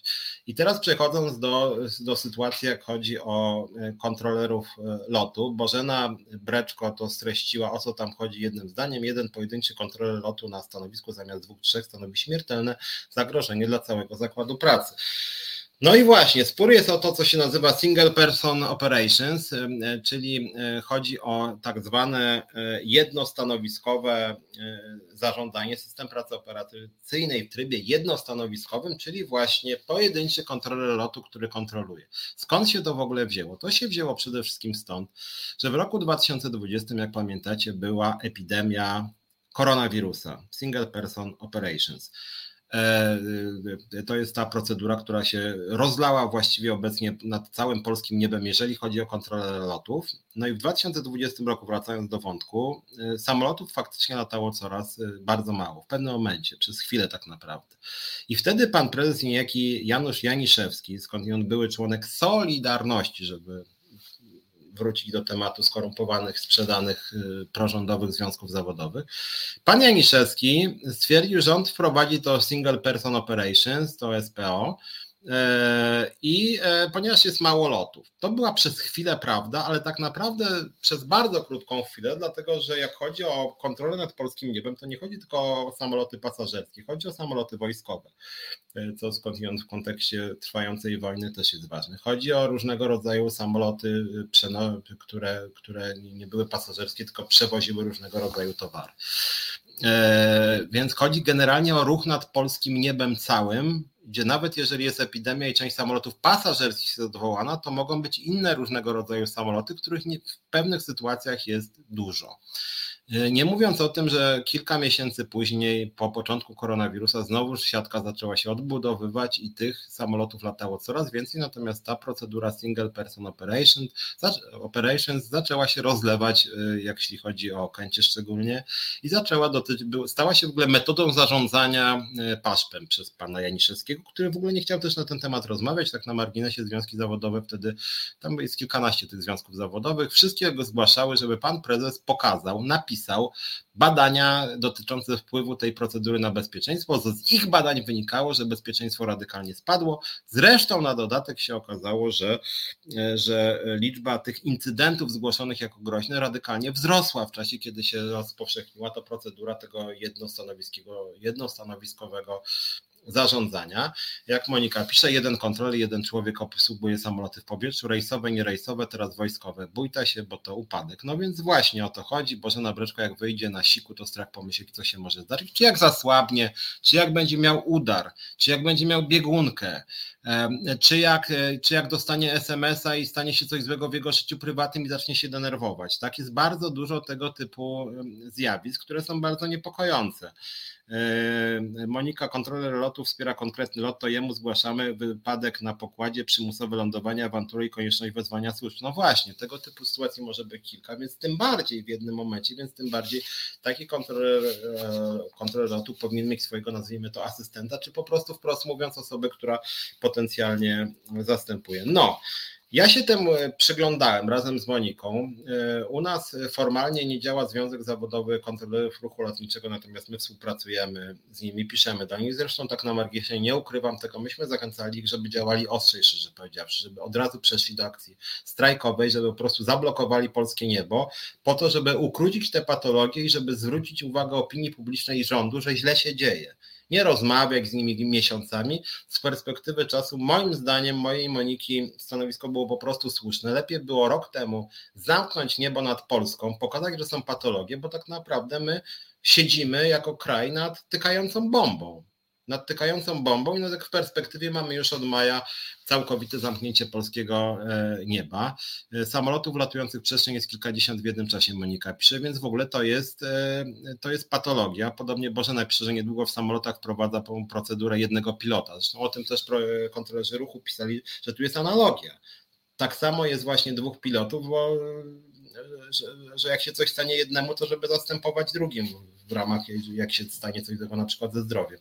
W związku z tym o tym, jak, jak, jak, jak pisałem tekst na ten temat i chciałem w tym programie o tym trochę pomówić, to, to zobaczyłem, że związki zawodowe działające w paszpie, wszystkie, żeby było jasne akurat, tutaj większość z nich nie jest nigdzie zrzeszona, wszystkie, e, pisały już w maju 2020 roku, dwa lata temu. Dwa lata temu Monika słusznie też pisze trochę jak neurochirurg, który ma jednocześnie cztery operacje mózgu i chodzi od stołu do stołu.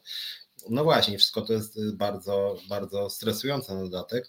Więc oni już w 2002 roku napisali taki list otwarty, podpisany był on przez 12 związków zawodowych, nawet działających w tym paszpie.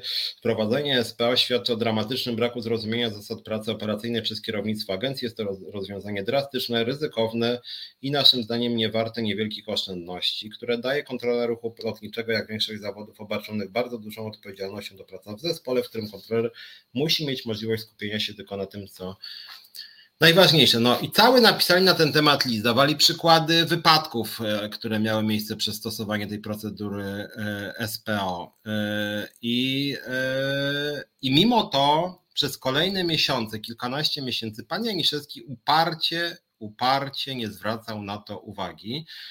Tu sobie też wynotowałem, że były dane o zgłoszeniach niebezpiecznych sytuacji związanych z systemem SPO. W 2018-2019 odnotowano kilka takich zgłoszeń, w 2020 173 i to są dane mm, samej Polskiej Agencji Żeglugi Powietrznej, więc samej jakby firmy. E, e, Magdalena Mikołajczak, jak wszystko w lotnictwie, nie ma co dyskutować. Jeżeli taka procedura dwóch kontrolerów na zmianę została opracowana, to znaczy, że jest najlepsza kropka. No właśnie, ale pan Janiszewski z panem Chorałą najwyraźniej, e, najwyraźniej uważają, że lepsze opracowali procedurę, oni się lepiej na to Szczególnie pan Chorała jest wspaniałym e, ekspertem. E, Monika Żelazik, ludzie bez doświadczenia w lotnictwie to gwarancja katastrofy, tylko czekać. Waldemar Wysokiński, dobrze, że latam z Berlina, bo bym przez związki na urlop nie pojechał. Waldemar, nie przez związki, tylko przez kretynów, którzy są na górze. To znaczy, co byś, to może byś wolał w ogóle bez kontrolerów latać i byś był zadowolony. Myślę, że mniej byś był zadowolony, gdyby twój samolot trąbnął w inny samolot, czy może byś wtedy nie zauważył, że jesteś niezadowolony, bo byś umarł. Więc naprawdę, no, przestrzeganie procedur bezpieczeństwa w ruchu lotniczym jest absolutnym priorytetem. Ja skądinąd przypominam Ci, Państwu i Wam, dokładnie, Monika pisze, kontroler myli się tylko raz. E, przypominam, że pan Janiszewski, prezes e, przez 3,5 roku Polskiej Agencji Żeglugi Powietrznej, to jest taki gość, który w ramach grupy Greenberg razem z panem prezesem Milczarskim rozmawiali sobie o tym, jak zatuszować, jak zatuszować lot pana prezydenta Dudy który był, który wyruszył bez właśnie kontrolera ruchu lotniczego, czyli nielegalnie. Więc panowie, którzy sobie rozmawiali o, o po prostu o tym, jak ukryć łamanie prawa. No. Facet, który powinien odpowiadać za bezpieczeństwo, zachęcał do tego, żeby ukrywać e, ewidentne naruszanie przepisów bezpieczeństwa. Tak na marginesie związki zawodowe w Paszpie e, skarżą się, że pan Janiszewski przez wiele miesięcy zastraszał ich i narzucał to, żeby nie zgłaszali przypadków łamania procedur bezpieczeństwa że w momencie, kiedy oni czują zagrożenie, to jak oni o tym raportują, to on zamiast mówić, ojej, źle się dzieje, trzeba coś zmienić, to on wtedy wręcz mówił, macie o tym nie mówić, bo poniesiecie konsekwencje dyscyplinarne. Co więcej, dwóch, dwóch liderów związku zawodowego za to, że mówili, za to, że mówili o łamaniu procedur bezpieczeństwa, zostało zwolnionych dyscyplinarnie. Czyli Janiszewski nie dość, że nie dbał o bezpieczeństwo, jeszcze wyrzucił z, z, pracy ludzi za to, że mówili o bezpieczeństwie, bo oni za to formalnie za to zostali zwolnieni, za to, że mówili, że SPO, ta procedura, to Single Person Operations, jest niebezpieczna dla, dla społeczeństwa, dla ludzi latających i za to zostali zwolnieni. To jest zupełnie niesamowite. Magdalena Mikołajczak się pyta, co na to ULC, ktoś coś wie. To znaczy ULC właśnie na to, że, że, że, że obecnie jest obawa i to obawa nie tylko moja, Moniki Żelazik czy kilku kontrolerów ruchu lotniczego, jest obawa, że ULC może zakazać lotów nad Polską od 1 maja. Z tego względu, że z 216 e, kontrolerów ruchu lotniczego na Okęciu ma zostać 36 i w tej sytuacji po prostu będzie skasowany ruch e, większości tak naprawdę samolotów z z, z i do Polski. No więc to jest no szokujące dosyć, no. Więc tutaj to, to jest rzeczywiście. Ale wracając do całej tej, całej tej sprawy, to, to jest jeden kontekst, te, te procedury bezpieczeństwa, ale to jest tak naprawdę główna rzecz, to o to chodzi. Oczywiście pan Chorała mówi, że uprzywilejowane związki zawodowe walczą o kasę, nie wiadomo ile zarabiają.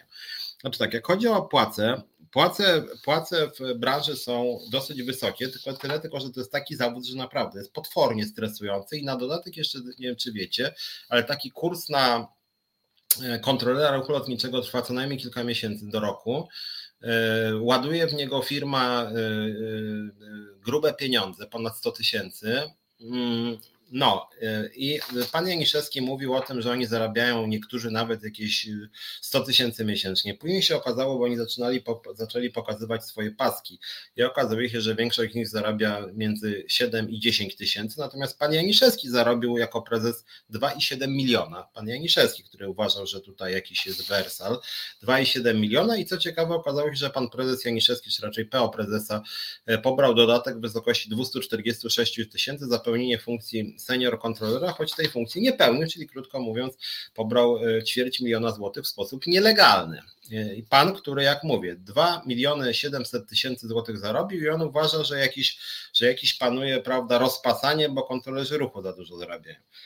Teraz tak, jeżeli rzeczywiście nawet jest tak, że kontrolerzy ruchu lotniczego za dużo zarabiają, no to chciałoby się, e, chciałoby się mm, powiedzieć, zapytać, jeżeli oni tak naprawdę dobrze zarabiają, to co się takiego stało, że oni chcą rezygnować z pracy.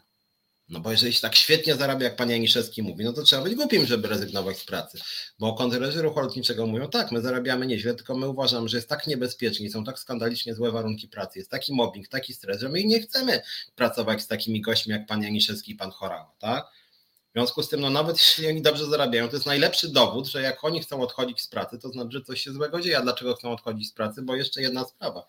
E, już w 2020 roku były negocjacje płacowe i słuchajcie, związki zawodowe, związki zawodowe, podobnie w locie zresztą było, związki zawodowe zaproponowały, żeby zaoszczędzić, żeby zaoszczędzić 11 milionów złotych miesięcznie, 11 milionów złotych miesięcznie. Co ciekawe, czyli zgodzili się na obniżki wynagrodzeń, również tylko chcieli, żeby między innymi obniżki wynagrodzeń e, były zastosowane również wobec zarządu firmy, w tym pana PO prezesa Janiszewskiego. Mm, I to jest raz. A dwa, związki zawodowe chciały wszystkie, żeby y, zlikwidować fundusz nagród arbitralnych 35-40 milionów złotych rocznie, y, którymi zawiadywał pan prezes Janiszewski. I co się stało, słuchajcie? Pan Janiszewski się uparł, że on obniży wynagrodzenia podstawowe pracownikom o 25%, natomiast z funduszu nagród uparł się, żeby nie ruszać w ogóle. W ogóle, czyli trudna sytuacja, dramat, samoloty nie latają. E, wprowadza gość tą niebezpieczną procedurę Single Person Operations, ale nagrody 40 milionów Muszą być. I nie chce nawet 5% pan prezes z funduszu nagrodzeń. Więc o to tu, nie chodziło o to, że kontrolerzy chcieli dostać 100 tysięcy złotych miesięcznie, a pan prezes mówił, nie, nie, tutaj nie będzie Wersalu tylko oni chcieli ciąć wszystkim, łącznie z panem prezesem, a tam pan prezes się upierał, żeby pobierać wynagrodzenie, jak się okazuje, również częściowo nielegalne i żeby zostawić sobie 35-40 milionów arbitralnych nagród dla tych, którzy są grzeczni, mili, podporządkowani. I to był ten spór. I to jest ten spór. W związku z tym, no, to jest tym bardziej karygodne, że związki same proponowały ponad 10 milionów złotych oszczędności miesięcznie, a pan prezes nie chciał się na to zgodzić, bo uważał, że on po prostu będzie panem i królem pisowskim. Monika też pisze, że Ulco też jest akolit pisowski. No z tym Ulcem to różne przygody były, bo ten prezes Ulco to też na Polskę to taki, kiedyś może o nim więcej też porozmawiamy. E, Bożena Breszko, dziwne, że jeszcze nie było żadnej katastrofy. No miejmy nadzieję, że nie będzie, bo to straszne, co się e, dzieje. E, Paweł Żebrowski, kontrolerzy Tokasta Wany Chorała Lake pilnuje za większą kasę i ma czelność tak powiedzieć, jeśli nie stać nas na kontrolerów, to wypiszmy się z lotnictwa, dla mnie to jasne. Znaczy, okej, okay, tylko ja mówię, że kontrolerzy zarabiają nieźle, chociaż znacznie gorzej niż to mówi pan Chorała, bo ja pamiętam też przypadki pojedynczych nauczycieli zarabiających 10 tysięcy czy 15, albo jak TVP pokazywało e, lekarzy, e, którzy tam podróżowali po e, krajach afrykańskich, później się okazało w ogóle, że to była misja humanitarna i musieli przepraszać. I tak samo jest z kontrolerami. Są oczywiście kontrolerzy, podobnie jak i piloci, którzy zarabiają bardzo dobrze, ale po pierwsze jest to strasznie odpowiedzialna praca, a po drugie ci kontrolerzy ruchu, jeżeli tak dobrze zarabiają, chcą odejść z pracy, to coś jest niehalo, coś jest złego z zarządzaniem. I właśnie o tym jest mowa w tym wszystkim. E, I teraz, co teraz się dzieje, żebyście wiedzieli, dlaczego ja powiedziałem, że może być naprawdę zamknięte niebo e, nad Polską, żebyście, e, żebyście wiedzieli, skąd jest, że tak powiem, realne zagrożenie. Otóż słuchajcie, w prawie pracy w prawie pracy jest coś takiego jak wypowiedzenie zmieniające. Mm. I pan prezes y, Janiszewski najpierw zaproponował tą obniżkę o 25%, to na początek. I nie odeszli wtedy z pracy, żeby było jasne. On zwolnił dwóch dyscyplinarnie, którzy mówili o nie o niskich pensjach, tylko o łamaniu procedur bezpieczeństwa. I teraz w kolejnym roku, w 2021 roku, pan Janiszewski proponuje kolejną obniżkę pensji, kolejną obniżkę pensji e, bez cięcia funduszu nagród. Fundusz nagród arbitralnych ma zostać, ale kolejną obniżkę pensji, także część kontrolerów ruchu już miało obniżki, e, które sięgały nawet 70%. I, I zaproponował te wypowiedzenia zmieniające, i w tym roku w tym roku e, z 216 kontrolerów obszaru i zbliżania nie przyjęło tych wypowiedzeń zmieniających, czyli po prostu mówiąc bardziej po polsku, zmiany warunków pracy, e, z 216 nie przyjęło 180, 174, przepraszam, 174, czyli zostać ma 36. E, więc nie, przepraszam, 180, dobrze mówię, 180, 216 minus 180, 36 ma zostać. Czyli jeżeli 36 ma zostać, no to właśnie e, rodzi się zagrożenie, że po prostu 36 kontrolerów, a już teraz jest, e, są niedobory, że jak ktoś latał ostatnio samolotem, to z Okęcia dużo samolotów jest opóźnionych właśnie przez niedobory odnośnie instru, właśnie odnośnie kontrolerów ruchu lotniczego. E, I doszło właśnie do tego, że, że może być po prostu całkowicie zablokowane polskie niebo. Europejska Organizacja do Spraw Bezpieczeństwa Żeglugi Powietrznej może całkowicie wstrzymać przeloty nad Polską, a to z tego mówiłem o tych 180, bo 44 mm, już z końcem marca pożegnało się z pracą, natomiast pod koniec kwietnia właśnie mają się e, skończyć terminy wypowiedzeń, miesięczne terminy wypowiedzeń, czyli trzeba 3 miesiące do tyłu, jak się zaczęły 136 e, kontrolerów ruchu, 136 plus 44 to jest 180. No i właśnie, trwa to, tak jak powiedziałem, dwa lata. Dwa lata e, temu związki zawodowe wszystkie pisały o łamaniu procedur bezpieczeństwa, o niesprawiedliwych zmianach dotyczących regulaminu wynagrodzeń, o bezczelności i samowoli prezesa. O tym też pisali, że raportują o niebezpiecznych wydarzeniach i jest presja prezesa, żeby o nich nie mówić. E, mówili o tym, że źle im się pracuje w warunkach stresu i po prostu nerwy im siadają, jak prezes się do nich zwraca, jak z nimi rozmawia, jak do nich podchodzi i nie będą w stanie wykonywać dobrze swoich obowiązków, ponieważ kontroler ruchu lotniczego nie może być zestresowany. Nie może być zestresowany, musi być w 100% mm, skupione na pracy i pod tym względem to stanowisko kontrolerów ruchu, którzy mówią, że z tym panem w tych warunkach nie da się bezpiecznie pracować, w związku z tym przez, zaprzestajemy pracę, która jest świetnie płatna, ale niestety nie jesteśmy w stanie w tych warunkach pracować. To był tak naprawdę te wypowiedzenia, e, nieprzyjęcie tych wypowiedzeń zmieniających, to jest tak naprawdę no bym powiedział, takie krzyczenie o pomoc, tak? To znaczy, jeżeli ludzie nie przyjmują, zdaniem pana Janiszewskiego, ludzie zarabiający 50-60 tysięcy złotych miesięcznie nie chcą tej pracy, bo uważają, że nie są w stanie w tych warunkach jej wykonywać, to jest generalnie wotum nieufności wobec prezesa. No, jeżeli ludzie nie, uważają, że warunki pracy są tak straszne i tak niebezpieczne, że nie chcą tak dużych pieniędzy, no to coś jest nie tak. I teraz jeszcze jedna uwaga, jak zareagował Matał Chorała. Matą Chorała powiedział, pewna niezwykle dobrze zarabiająca, uprzywilejowana grupa nie przyjmuje do wiadomości, że na jakiś czas musi nieco mniej zacząć zarabiać. No to co mówiłem, to znaczy on twierdzi, że po obniżkach nawet by zarabiał kilkadziesiąt tysięcy, czyli jeżeli nie chcą zarabiać kilkudziesięciu tysięcy, no to coś musi być nie halo.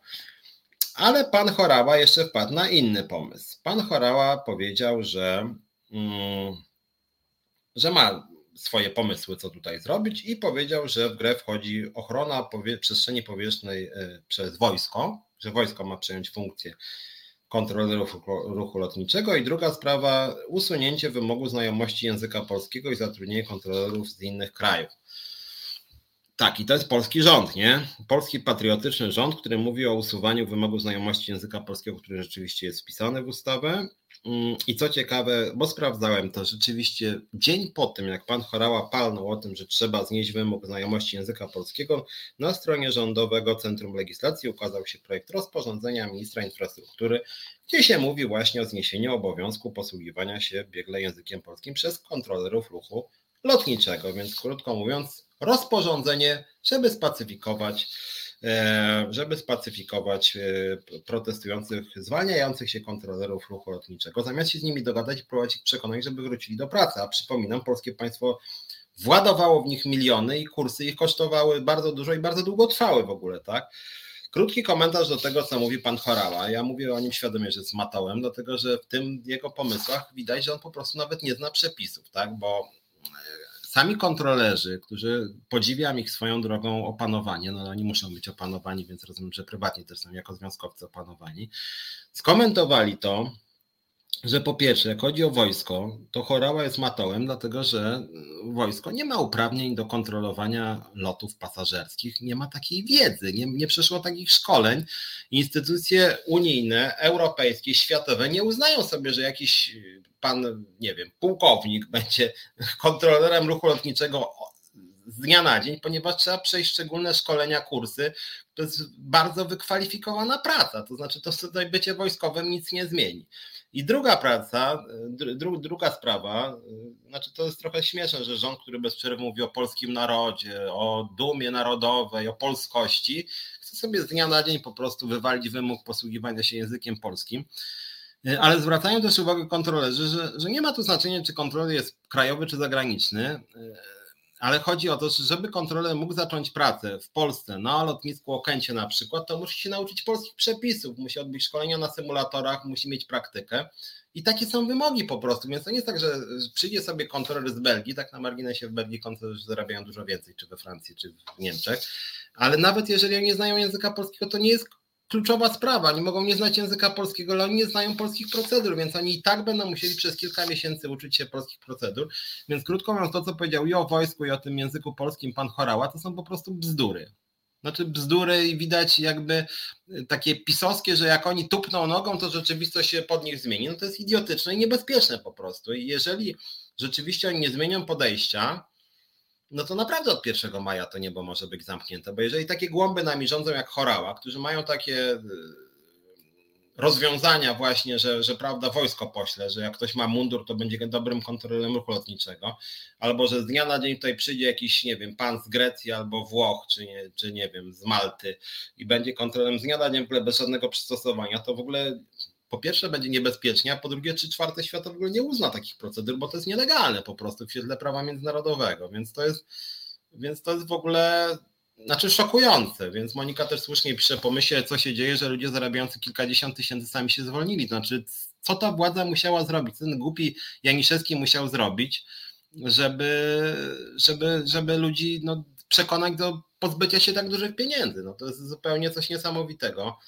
Mm, więc szokujące. Jan Wiśniewski pisze, Cepek zastąpi Okęcie. No, no tak, tylko że, na Cepeku też musieli być kontrolerzy ruchu lotniczego, a Cepek tak na marginesie cały czas jest pustynią komunikacyjną, a nie żadnym tam portem komunikacyjnym. Eee, pisowcy nie lubią Warszawy, bo Trzaskowski tam rządzi, Jan pisze. No tak, ale jak mówię, no kontrolerzy na Cepek to podobno być takie okęcie razy trzy, no więc tych kontrolerów jeszcze więcej będzie potrzeba. E, czy Polsce grożą jakieś kary od zagranicznych przewoźników, jeśli ich nie przyjmiemy na lotnisko? Czy nie? No jeżeli będzie ruch zablokowany nad Polską, to mnóstwo kontraktów się posypie, więc to yy, pokażcie mi, pisze Monika, pracownika z dochodem 10 tysięcy, który się zwalnia, bo tak. No właśnie, no, a ci podobno zarabiają 100 tysięcy i dziękują za pracę. No więc to, znaczy pomijam to, że te 100 tysięcy to są kłamstwa oczywiście, natomiast właśnie rzecz polega na tym, że wbrew temu, co ten głupi chorała mówi, nie chodzi tam głównie o kasę tak na marginesie to jest naprawdę już taka ostra bezczelność Chorały, który dostał podwyżkę 60% jako wiceminister, który wypłaca jakimś cheńkom, rodzinom całym na tym CPK-u, po prostu średnia tam jest kilkanaście tysięcy, a niektórzy po kilkadziesiąt zarabiają no to, to, to już naprawdę nóż się w kieszeni otwiera, że ci ludzie po prostu tam na tym CPK-u już kilkaset osób, kilkaset osób zatrudniają na tej pustyni, kilkuset imbecyli, którzy nic nie robią i oni po prostu ośmielają się mówić kontrolerom ruchu, że ci zarabiają, nie wiem, 25. Coś szokujące po prostu, znaczy to już jest taka bezczelność po prostu. Mm, Paweł Żebrowski, Waldku, ci ludzie są niezbędni, u nas jest zawyść, pójdą do Niemiec, to są super e, warunki. Mm, Charlie jakbyśmy mieli za 100 tysięcy kontrolerów i wymagaliby oni nie wiadomo czego, to jeszcze może i bym pisiorom uwierzył. Znaczy nie, bo właśnie tutaj nie chodzi, właśnie tu nie chodzi nawet o pieniądze, tutaj chodzi o to, że podobnie było w locie, ja to sam osobiście dobrze pamiętam, tam wcale nie chodziło ostatecznie temu głupiemu Milczarskiemu o pieniądze. Tam chodziło o to, żeby zgnoić niewygodny związek zawodowy. Tam chodziło o to, że panu Milczarskiemu się wydawało, że nie będzie mu żadna stewardesa fikała, żadna żelazik, żaden Szumlewicz nie będzie podskakiwał i w związku z tym, choćby firma miała stracić 50 milionów, straciła wreszcie, to on nie ulegnie.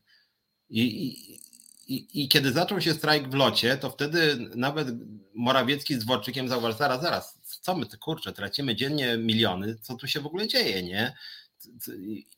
Z korespondencji, która e, wyszła Dworczyka, wynika, że nawet Morawiecki napisał, czy byście zdurnieli już zupełnie, że wychodzi na to, że ty jesteś jakimś świrem, pisał, pisał sam Morawiecki o Milczarskim. I rzeczywiście to było tak, że przez jakieś fiksacje prezesa pisowskiego, prezesa lotu milczarskiego firma straciła kilkadziesiąt milionów na strajku, który sama de facto sobie sprowokowała. I tam nie chodziło głównie o pieniądze. Lotowi nie chodziło o pieniądze, bo myśmy w końcu wywalczyli godne podwyżki, ale tam nie chodziło właśnie, im nie chodziło o pieniądze. Tam chodziło o to, żeby zgnoić niezależnych pracowników, żeby zgnoić niezależnych związkowców. I to samo jest z tym paszpem. Jeżeli ten głupi Janiszewski zwolnił dwóch liderów związku za to, że mówili o łamaniu procedur bezpieczeństwa, co potwierdza raport Najwyższej Izby Kontroli, e, jeżeli się upiera pan Janiszewski, przez miesiące się upierał, że on nie może ruszyć funduszu nagród, który miał 35 milionów złotych rocznie, czy 40, nie, ruszyć nie mógł, chociaż twierdził, że firma jest w fatalnej kondycji finansowej. Jeżeli Janiszewski przez dwa lata nie rozmawiał z nikim praktycznie, a państwo się w ogóle tym nie interesowało i teraz jest groźba zamknięcia e, przestrzeni powietrznej nad Polską, teraz nagle po dwóch latach i nagle władza się przejęła, no to przepraszam, to o co tutaj chodzi? Tu nie chodzi o pieniądze, tylko chodzi o to, że władza pisowska musi zgnoić kolejną grupę zawodową, która nie jest jej podporządkowana. I o to tutaj tak naprawdę chodzi. To jest rzeczywiście wyjątkowo bulwersujące. Natomiast powiem Wam, że jest jeden taki jakby sygnał, że coś tam dobrego się dzieje, jakiś tam mały skowronek, mm, jakaś mała szansa, mianowicie pan Janiszewski został jednak zdymisjonowany. Podobnie jak wcześniej pan Szpikowski w państwowych portach lotniczych, który pozwał mnie tam na milion złotych stracił pracę w końcu y, i skasowali ten proces. Tak samo teraz pan Janiszewski jednak został zdymisjonowany, więc taki pierwszy mały okruszek, czy jednak pisiory może zauważyły, że już ten Janiszewski to jest taki świrus i taki niebezpieczny jakiś typ, że trzeba się jednak go pozbyć. No więc kto wie, może jednak przed pierwszym maja się ogarną i zrezygnują z tego SPO, zrezygnują z zastraszania związków zawodowych, zrezygnują z jakichś kuriozalnych zwolnień dyscyplinarnych, zrezygnują z tej strasznej atmosfery w pracy i w momencie, kiedy te kilka drobnych w gruncie rzeczy, rzeczy takich oczywistych, dbać o bezpieczeństwo, dbać o prawa pracownicze, mm, prowadzić jakąś sprawiedliwą politykę płacową, to wtedy przypuszczam, że 99% tych y, kontrolerów ruchu wróci do pracy. No bo co, no, kto by nie chciał pracować za nawet tam 20-30 tysięcy złotych miesięcznie, tak? Więc y, więc właśnie, Monika pisze szkolenie dwa lata, potem z 50 chętnych przechodzi tylko jedna osoba. No właśnie, tak to tam wygląda, więc to jest naprawdę taka bardzo, nazwijmy to elitarna e, grupa, e, więc, więc, więc PASP i Polska pozbywa wyjątkowo wykwalifikowanych, najwyższej klasy ekspertów, więc to ktoś, kto za to odpowiada, to po prostu powinien mieć proces jakiś, to jest działanie na szkodę kraju w ogóle, to jest coś zupełnie niesamowitego, więc liczę, że pan Janiszewski będzie miał całą serię spraw sądowych. No ale straszne jest to, że oni do tego doprowadzili, nie? To, to, to jest jakiś hardcore po prostu, że taka banda matołów po prostu doprowadziła do tego, że jest po prostu yy, niebezpieczne. Magdalena Mikołajczak, tam jest jeszcze jeden myk, chyba przez dwa lata nie mogą się zatrudnić w konkurencji w Polsce. No ciekawe, ja, ja nie pamiętam jak to jest, nie wiem jak te ich kontrakty wyglądają rzeczywiście, natomiast przypominam, że PASZP jest jednym z nielicznych y, przedsiębiorstw państwowych, to nawet nie spółka Skarbu Państwa, to jest tak jak porty lotnicze, czyli to jest przedsiębiorstwo państwowe. Takie dwa główne przedsiębiorstwa państwowe to jest właśnie PASZP, Polska Agencja Żeglugi Powietrznej i porty lotnicze, przedsiębiorstwo porty lotnicze. To są instytucje w pełni zależne od państwa, państwowe, po prostu państwowe firmy i to, że państwo firmuje takie patologie, no to w ogóle też no koszmar jakiś dla mnie. Charlie Belt, pisiory to współczesne Midasy, pierwowzór, co dotknął to w złoto zamienił, a ci co dotknął to w gówno zamienił. No tak. Mm. Monika, tam jest wiele myków, ale ludzie odchodzą, a biedny chorała nie rezygnuje. No właśnie, ten, znaczy ten chorała, znaczy to jest jakieś po prostu. Nie rozumiem. Znaczy, to, znaczy to, ktoś powinien tego chorałę w ogóle tam odstrzelić z tego rządu. Janiszewskiego już odstrzelili, bo, no bo robi się niebezpiecznie po prostu. No, no, no, no. Pierwszy maja się zbliża i ja nie wiem, czy oni się wtedy obudzą z ręką w nocniku, jak naprawdę to będzie zamknięte niebo nad Polską. No nie wiem, czy oni uważają, że samo coś się zrobi, te głupie pisiory, trudno mi powiedzieć. Co jest skandalicznego w tym, że kontrolerzy dobrze zarabiają, bo nie rozumiem Bożena pyta. Znaczy wiesz Bożena, to jest trochę tak, że to jest taka podnagonka, tak samo jak była nagonka nauczycieli, tak samo była nagonka na medyków, tak, weźmiemy takiego, który najlepiej zarabia i powiemy, zobaczcie, uprzywilejowana kasta, mówi gość typu Chorała, który jest najlepszym przykładem uprzywilejowanej kasty kretynów. No ale tak działa propagandowo to władza. Już się można spodziewać, jak Kurski zacznie robić materiały właśnie o kontrolach ruchu lotniczego, że oni są bezczelni, że są jacyś opozycyjni, że no to, to, to, to, to, to jest właśnie, właśnie to. Tak jak Monika Chorała, Milczarski, Samson, no właśnie, niech, niech naprowadzają. No a to są moim zdaniem bardzo niebezpieczni ludzie i naprawdę patrząc na ich niewiedzę, upór, głupotę, naprawdę mogą od maja zamknąć to niebo nad Polską, więc to jest jakiś scenariusz Eee, bardzo smutny w sumie, taki niepokojący. Paweł Żebrowski, Moniko, ja już się nie nadaję przez depresję, wypadłem z lotnictwa, ale raczej budowałem samoloty, a nie latałem. Ciekawe, że budowałeś samoloty. No dobra. Ja poznałem trochę praw pracowniczych i zauważyłem, że jakby pracownicy transportu lotniczego w Polsce mają pecha, bo to jest chyba jeden z najgorzej zarządzanych segmentów rynku pracy. Znaczy to jest dramat, że on przyciąga jakiś szurniętych, antypracowniczych nienawistników pisowskich, to przynajmniej, bo tam i ten Milczarski, i ten Szpikowski, i ten Janiszewski. Niesamowite zupełnie. Więc, więc no, szokowany jestem tym, co się co się tam dzieje. Paweł Żebrowski, aspekt stresu w lotnictwie jest olbrzymi. Kto nie zna lotnictwa, niech się nie wypowiada, bo to troszkę gadania, aby gadać. Lotnictwo kocham i mówię za siebie i swoich doświadczeniach. No to znaczy ja jako nawet pasażer, ale też osoba, która w transporcie lotniczym działa jako związkowiec, ale muszę powiedzieć, nawet jako pasażer, no to tutaj naprawdę nie trzeba wiele mm, wiedzy, żeby, no, żeby wiedzieć właśnie, że czy to pilot, czy stewardesa, czy kontroler ruchu, to są ludzie, którzy nie mogą być zestresowani. No, to znaczy oni muszą być bardzo skoncentrowani w każdej chwili, no bo każda chwila zawahania, szczególnie u takiego kontrolera ruchu lotniczego, no to może być katastrofa po prostu, więc to jest szokujące. E, Monika, nie przyjęcie nowych warunków wynagradzania to decyzja dobrze przemyślana, mieli półtora miesiąca i nie są łatwe decyzje, no więc właśnie i to szokujące. No, znaczy ja jestem rzeczywiście przerażony tym, że władza po prostu no, tak jak też Monika napisała, ale oni przez po prostu e, okres wypowiedzenia trzy miesiące przy umowach o pracę na czas nieokreślony i władza mogła się ogarnąć i tego nie zrobiła. I to jest niesamowite, że oni po prostu bronią tych patologii, czekają chyba na cud, no, a ten chorała głupek cały czas grozi kontrolą, że nie wiem, że co on ich zmusi do do, do pracy, że wojsko sprowadzi, że nie wiem, że zmieni ustawę o języku polskim, naprawdę, no to tacy ludzie jak Chorała powinni w ogóle z dala być trzymani od polskiego państwa, bo to są ludzie po prostu niebezpieczni dla tego państwa, więc to szokujące, a, a, a Boże wyślą WOT. No właśnie nie wyślą WOT-u, bo to byłoby nielegalne. Wojsko to, jak Monika pisze, to nie jest nadzór cywilny. To tak nie działa po prostu. Lotnicze dyrektywy unijne, Monika pisze, wykluczają pomysły wszelkiej maści idiotów, no więc to tak nie będzie działało. Jak oni sobie postawią swoich kaprali, no to, to, to, to nie będą uznawani przez świat kontrolerzy ruchu lotniczego. No po prostu nie. Więc Eee, no właśnie, chyba, że zamkną przestrzeń dla wszystkich samolotów Unii i będzie kierował szybowcami. Więc to no, no ale smutne to słuchajcie, wszystko jest. Cepek, jak pisze Monika, to jak na razie należy do naszych przyjaciół rolników i takiego e, wała jak PiS ten teren od nich dostanie, widły pójdą e, w ruch.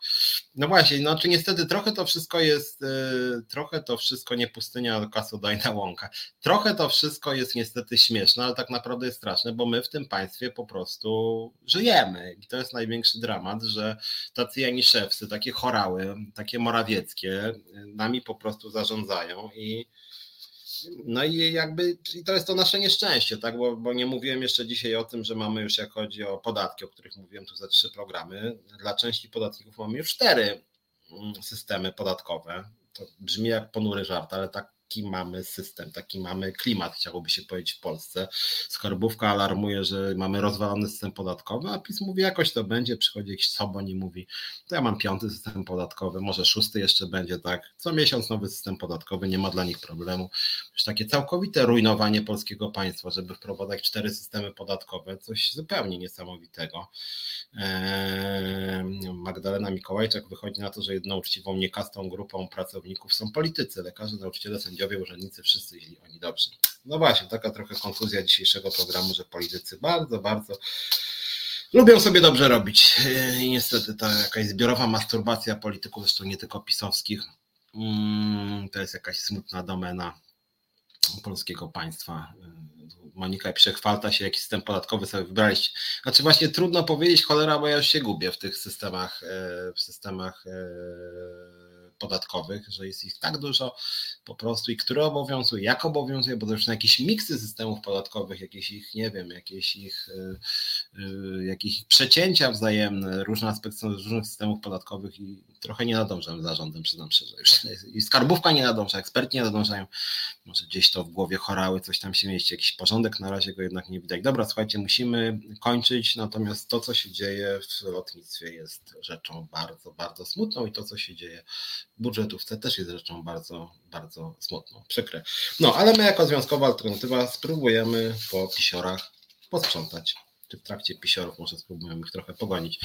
Bardzo Wam dziękuję, trzymajcie się, widzimy się za tydzień, mm, a wcześniej w piątek z Krzyżeniakiem sobie pogadamy. Na razie. Reset Obywatelski.